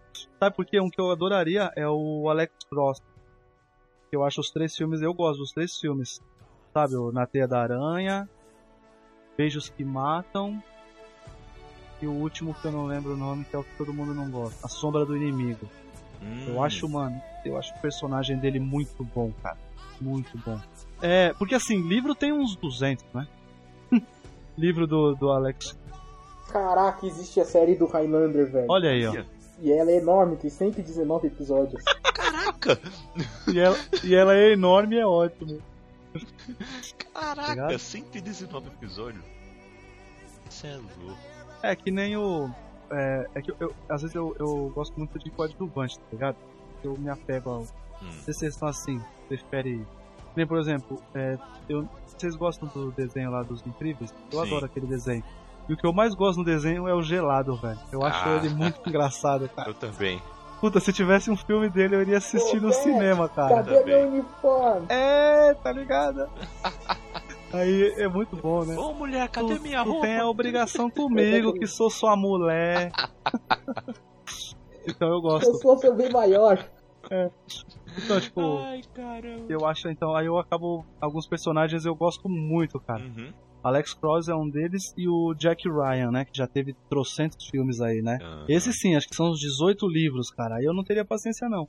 E, lógico que aqui a gente não dá ponto sem nó, já vai virar série, né? Ah, é? Jack Ryan vai ter uma série. Olha. Vocês assistiram alguns filmes? A Soma de Todos os Medos, Caçada ao Outubro Vermelho. Não, os filmes são clássicos, não todos, claro, mas tipo, pelo menos o Caçado ao Outubro Vermelho ele é muito bom, o Air Force One, é o Air Force One que ele tá? Aquele. O último.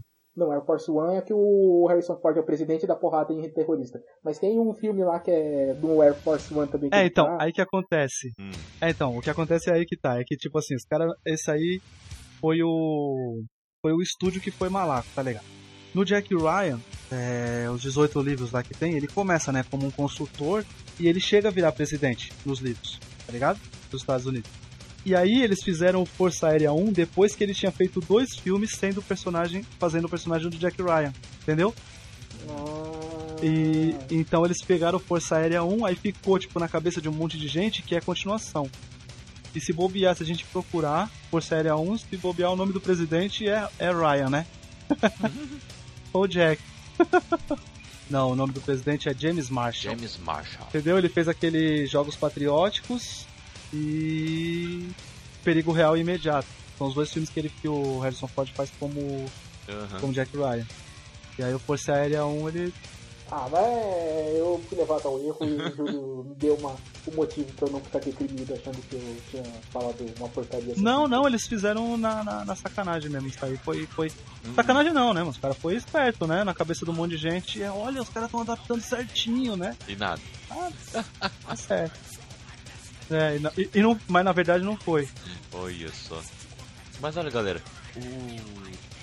trazendo um pouco o... o que a gente conversou já lá no começo do ano com todo o compilado lá de Star Wars, eu, eu- eu tenho aqui uns três aqui, sabe?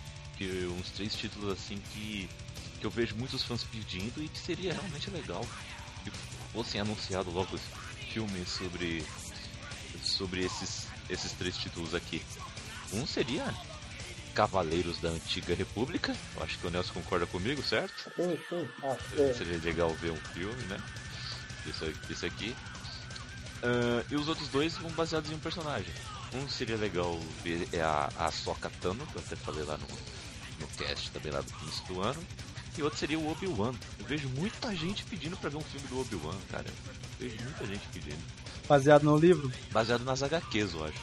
O livro também, o Kenobi, né? O livro Kenobi. Que, Kenobi, que falam que é um dos melhores, né? Da, da- É verdade. Algo meio Velho Oeste, meio ficção científica, algo assim, né? Que os caras falam. Seria realmente muito legal de um, um filme de, desses três títulos assim. Tem algum título de Star Wars também ou de Star Trek que vocês gostariam de ver um, um em filme ou em série? Lembrando que Star Trek vai ter série, hein?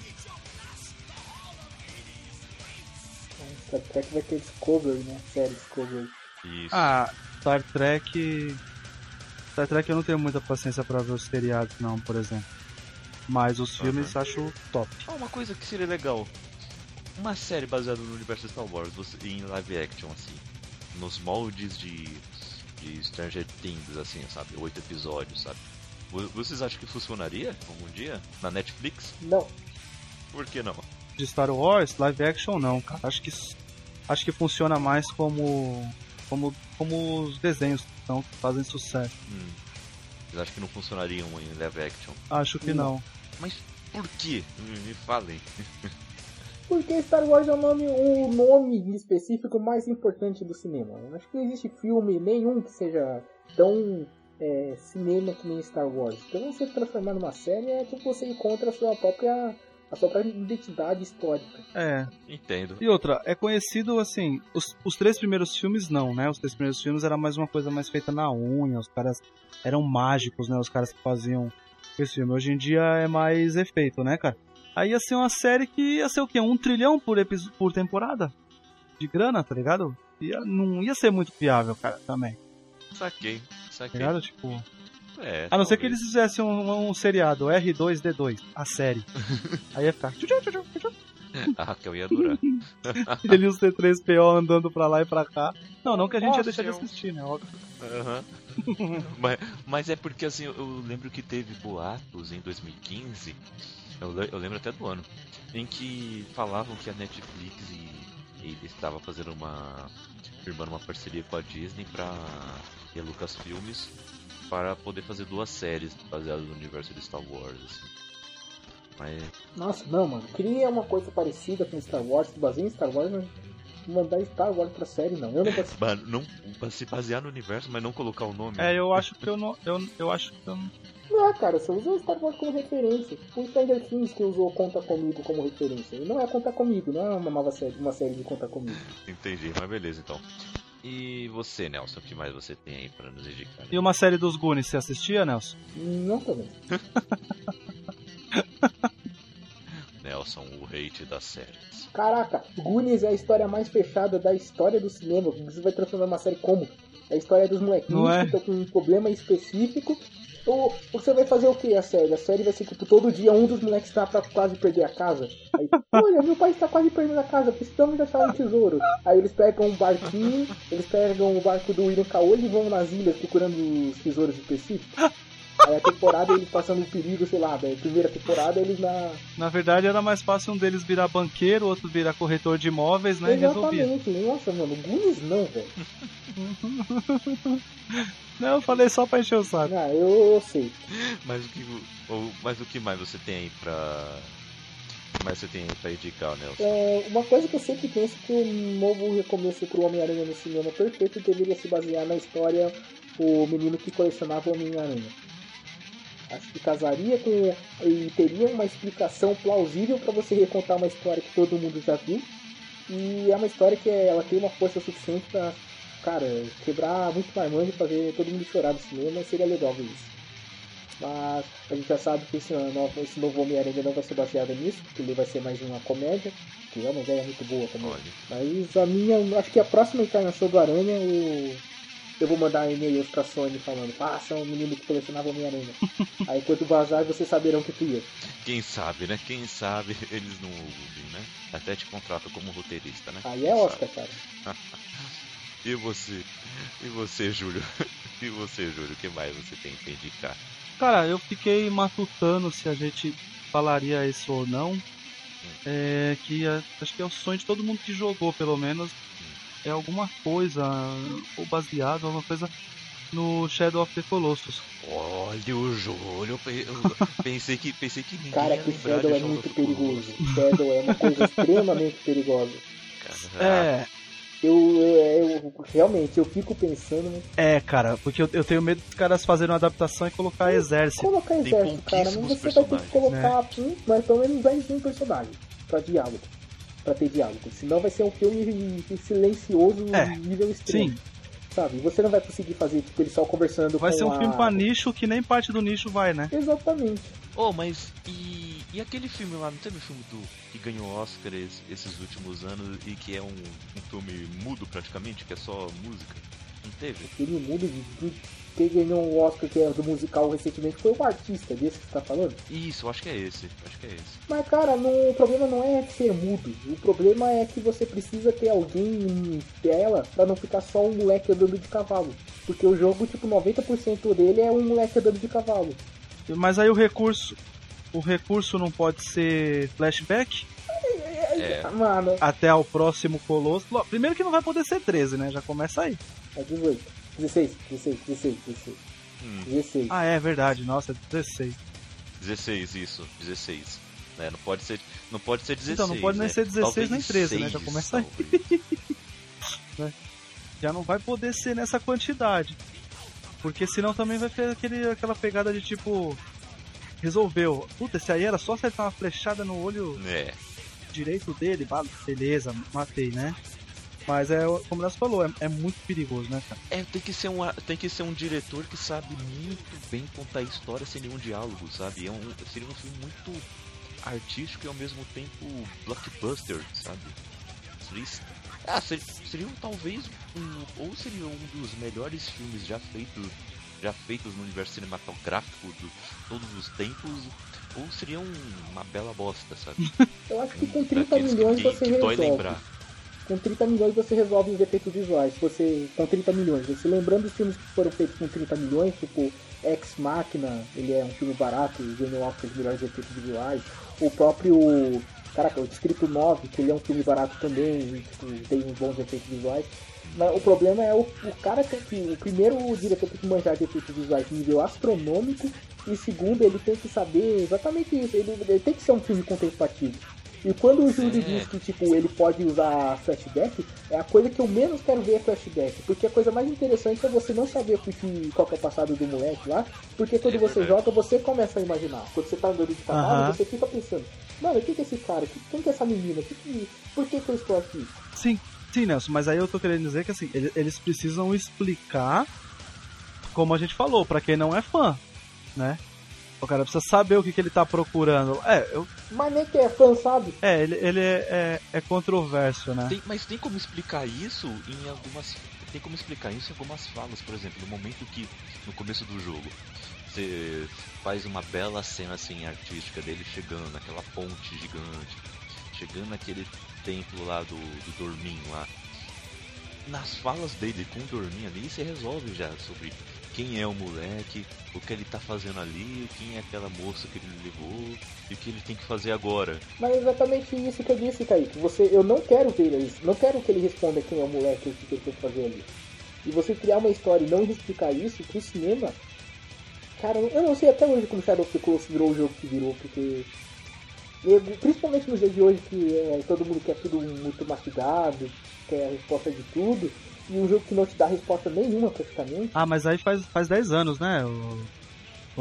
Era outra mas pegada, a... né? Mas ainda hoje não, faz sucesso. O mastiga... O... Não, mas eu tô dizendo, o mastigadinho é agora, né, cara, né? Épocazinha ali do Play 2 era. A gente gostava do desafio de, de, de não saber, não, de descobrir. Não, depois que.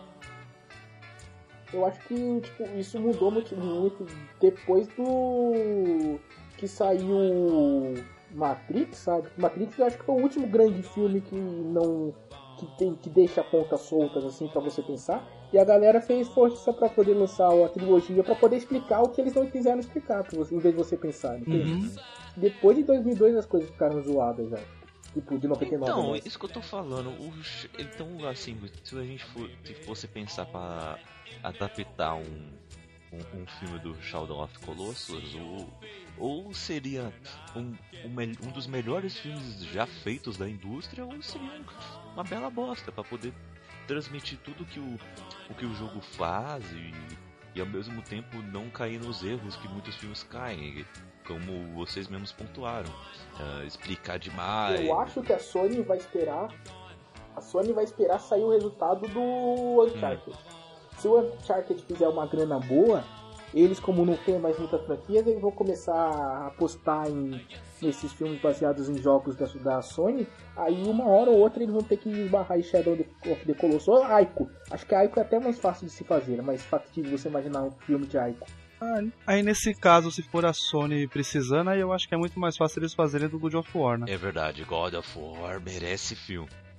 O filme já é. O, o... Mas é outro que também, cara. Você tem um, um cara que mal sabe falar. I will have my revenge.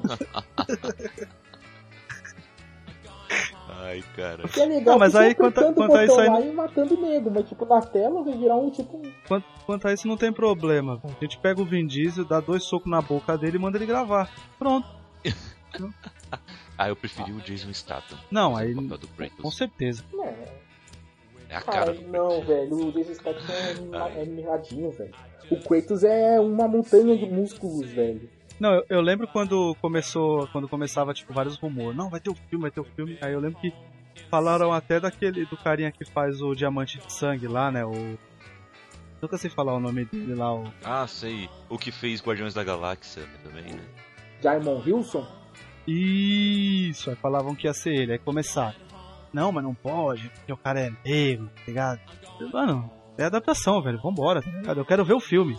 Mas na, mas, mas, mas na história. Mas na história ele não, não começa negro aí depois da. Que aquela. Uma, a sogra dele que é uma bruxa que joga cinzas em cima dele, aí ele fica daquela cor, não é? É, ele é espartano, ele é grego, então tem que ser alguém com traços mediterrâneos fazendo. Hum, a questão aí não é, acho que não é nem é, você. Isso aí é bobeira, eu acho que é bobeira.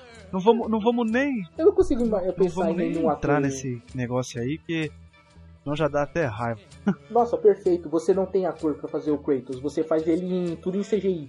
Faz completamente CGI. Não faz nem captura de movimento, você faz ele direto no computador. Vai ficar perfeito, porque o Kratos não tem alma. Então você era, mano, esse cara parece que ele nem é vivo. Não, ele não é vivo, ele é uma máquina de matar. Então, perfeito, melhor adaptação do cinema. Ai, caraca. Ô, oh, já sei um cara pra ser, pô. O ator que faz o Montanha de Game of Thrones. Ele realmente é uma montanha cheia de músculo. É. não, um cara que eu lembro que, que falavam que era parecidíssimo. É o cara que faz o primeiro maluquinho que o Brad Pitt de, derrota no, no Troia primeiro maluco, cara, eu não vou lembrar de um cara dele? específico. Eu lembro da cena, é... mas eu não lembro Nossa. do cara. É, não, é, é, específico mesmo, é o primeiro maluco, é aquele que ele vai enfrentar, que faz, como é o nome dele? Pogrius, Pogrius, Pogrius, eu não sei. Eu sei que é ele, é, é, o campeão do cara, e aí o, o moleque vai lá chamar o Aquiles lá na casa do caramba lá. E Nossa, chega... pode crer, o é Júlio. Eu vi uma vez uma. O cara é parecido, mano. E ele é grande, mano. Ele eu é vi uma vez uma notícia que a Warner tava fazendo um roteiro baseado em A Odisseia. Só que espacial, eu tô esperando esse filme até hoje, porque ia ser maravilhoso. então, beleza, gente. Oh, acho que lembramos muitas coisas. Uh, e, e, demos muito o que pensar aí pro pessoal em casa. Vamos. Coração, coração. coração. Vamos recomendar algumas coisas então? Bora nessa? Uh, eu vou começar. Eu vou começar. Eu, eu vou indicar uma adaptação que está fazendo muito sucesso, que tem um formato não muito usual e, e revelou dois atores que hoje estão é, na, na, na, lista de melhores atores aí que estão em adaptações da cultura pop aí, da cultura nerd, é Sherlock. Agora em 2017 tivemos a, a quarta temporada lá em comecinho de janeiro e continua elevando essa qualidade da série. Vale a pena você assistir. É uma boa adaptação para os dias atuais né? em Londres hoje é, se adaptando das histórias clássicas do Conan Doyle. Então é muito legal ver isso. Tem um especial de Natal que é baseado na, em um momento da, no final da terceira temporada. É muito legal também você conferir.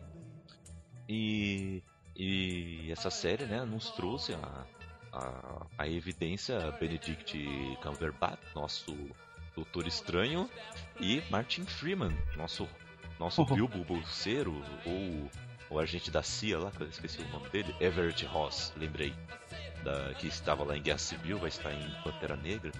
Então, é, é uma série é, que é uma adaptação que vale muito a pena e é uma lição de, de uma adaptação que foi bem feita e que vai deixar marcas aí em todo mundo durante muito tempo. E vamos esperar até 2019, quem sabe isso aí é um, já que se manter o mesmo ritmo deles em sair uma quinta temporada, sei lá. É muito confuso o jeito que eles fazem. Muito confuso. Mas beleza. Uh, Nelson, o que você indica para nós? O que você recomenda?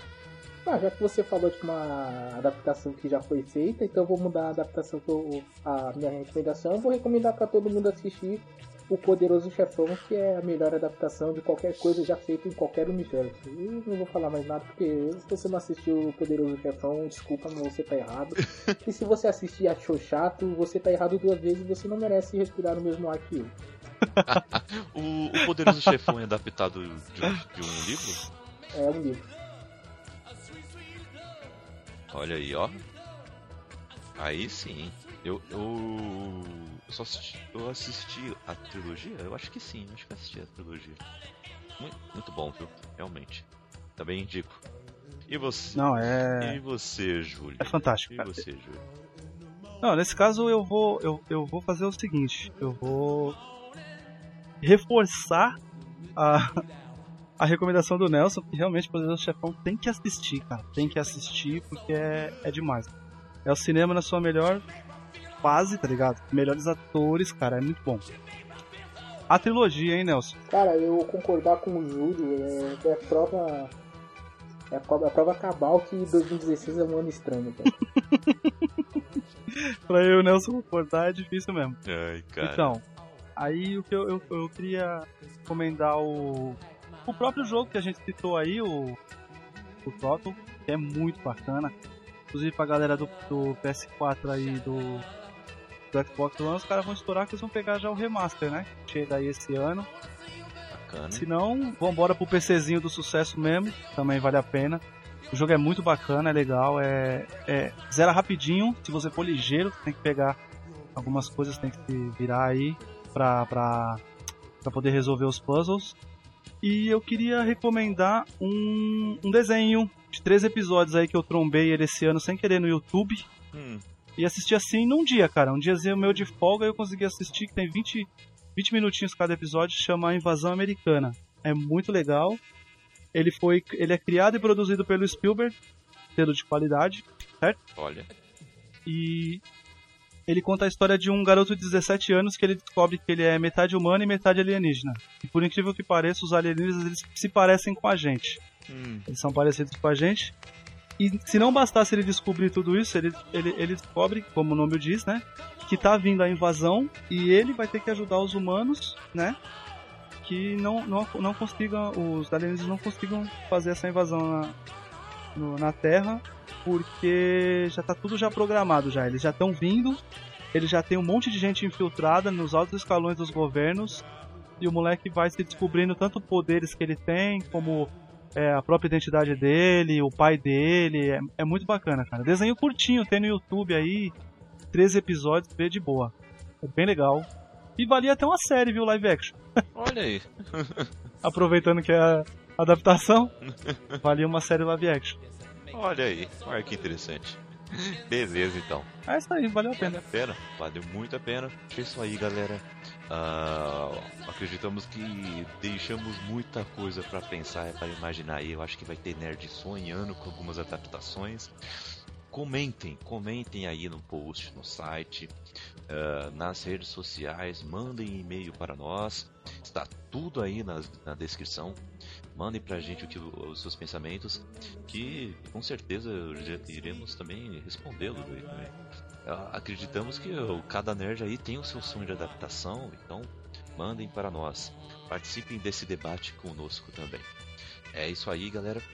Até a próxima quinta-feira com mais um podcast. Bom, é isso aí, galera. Falou!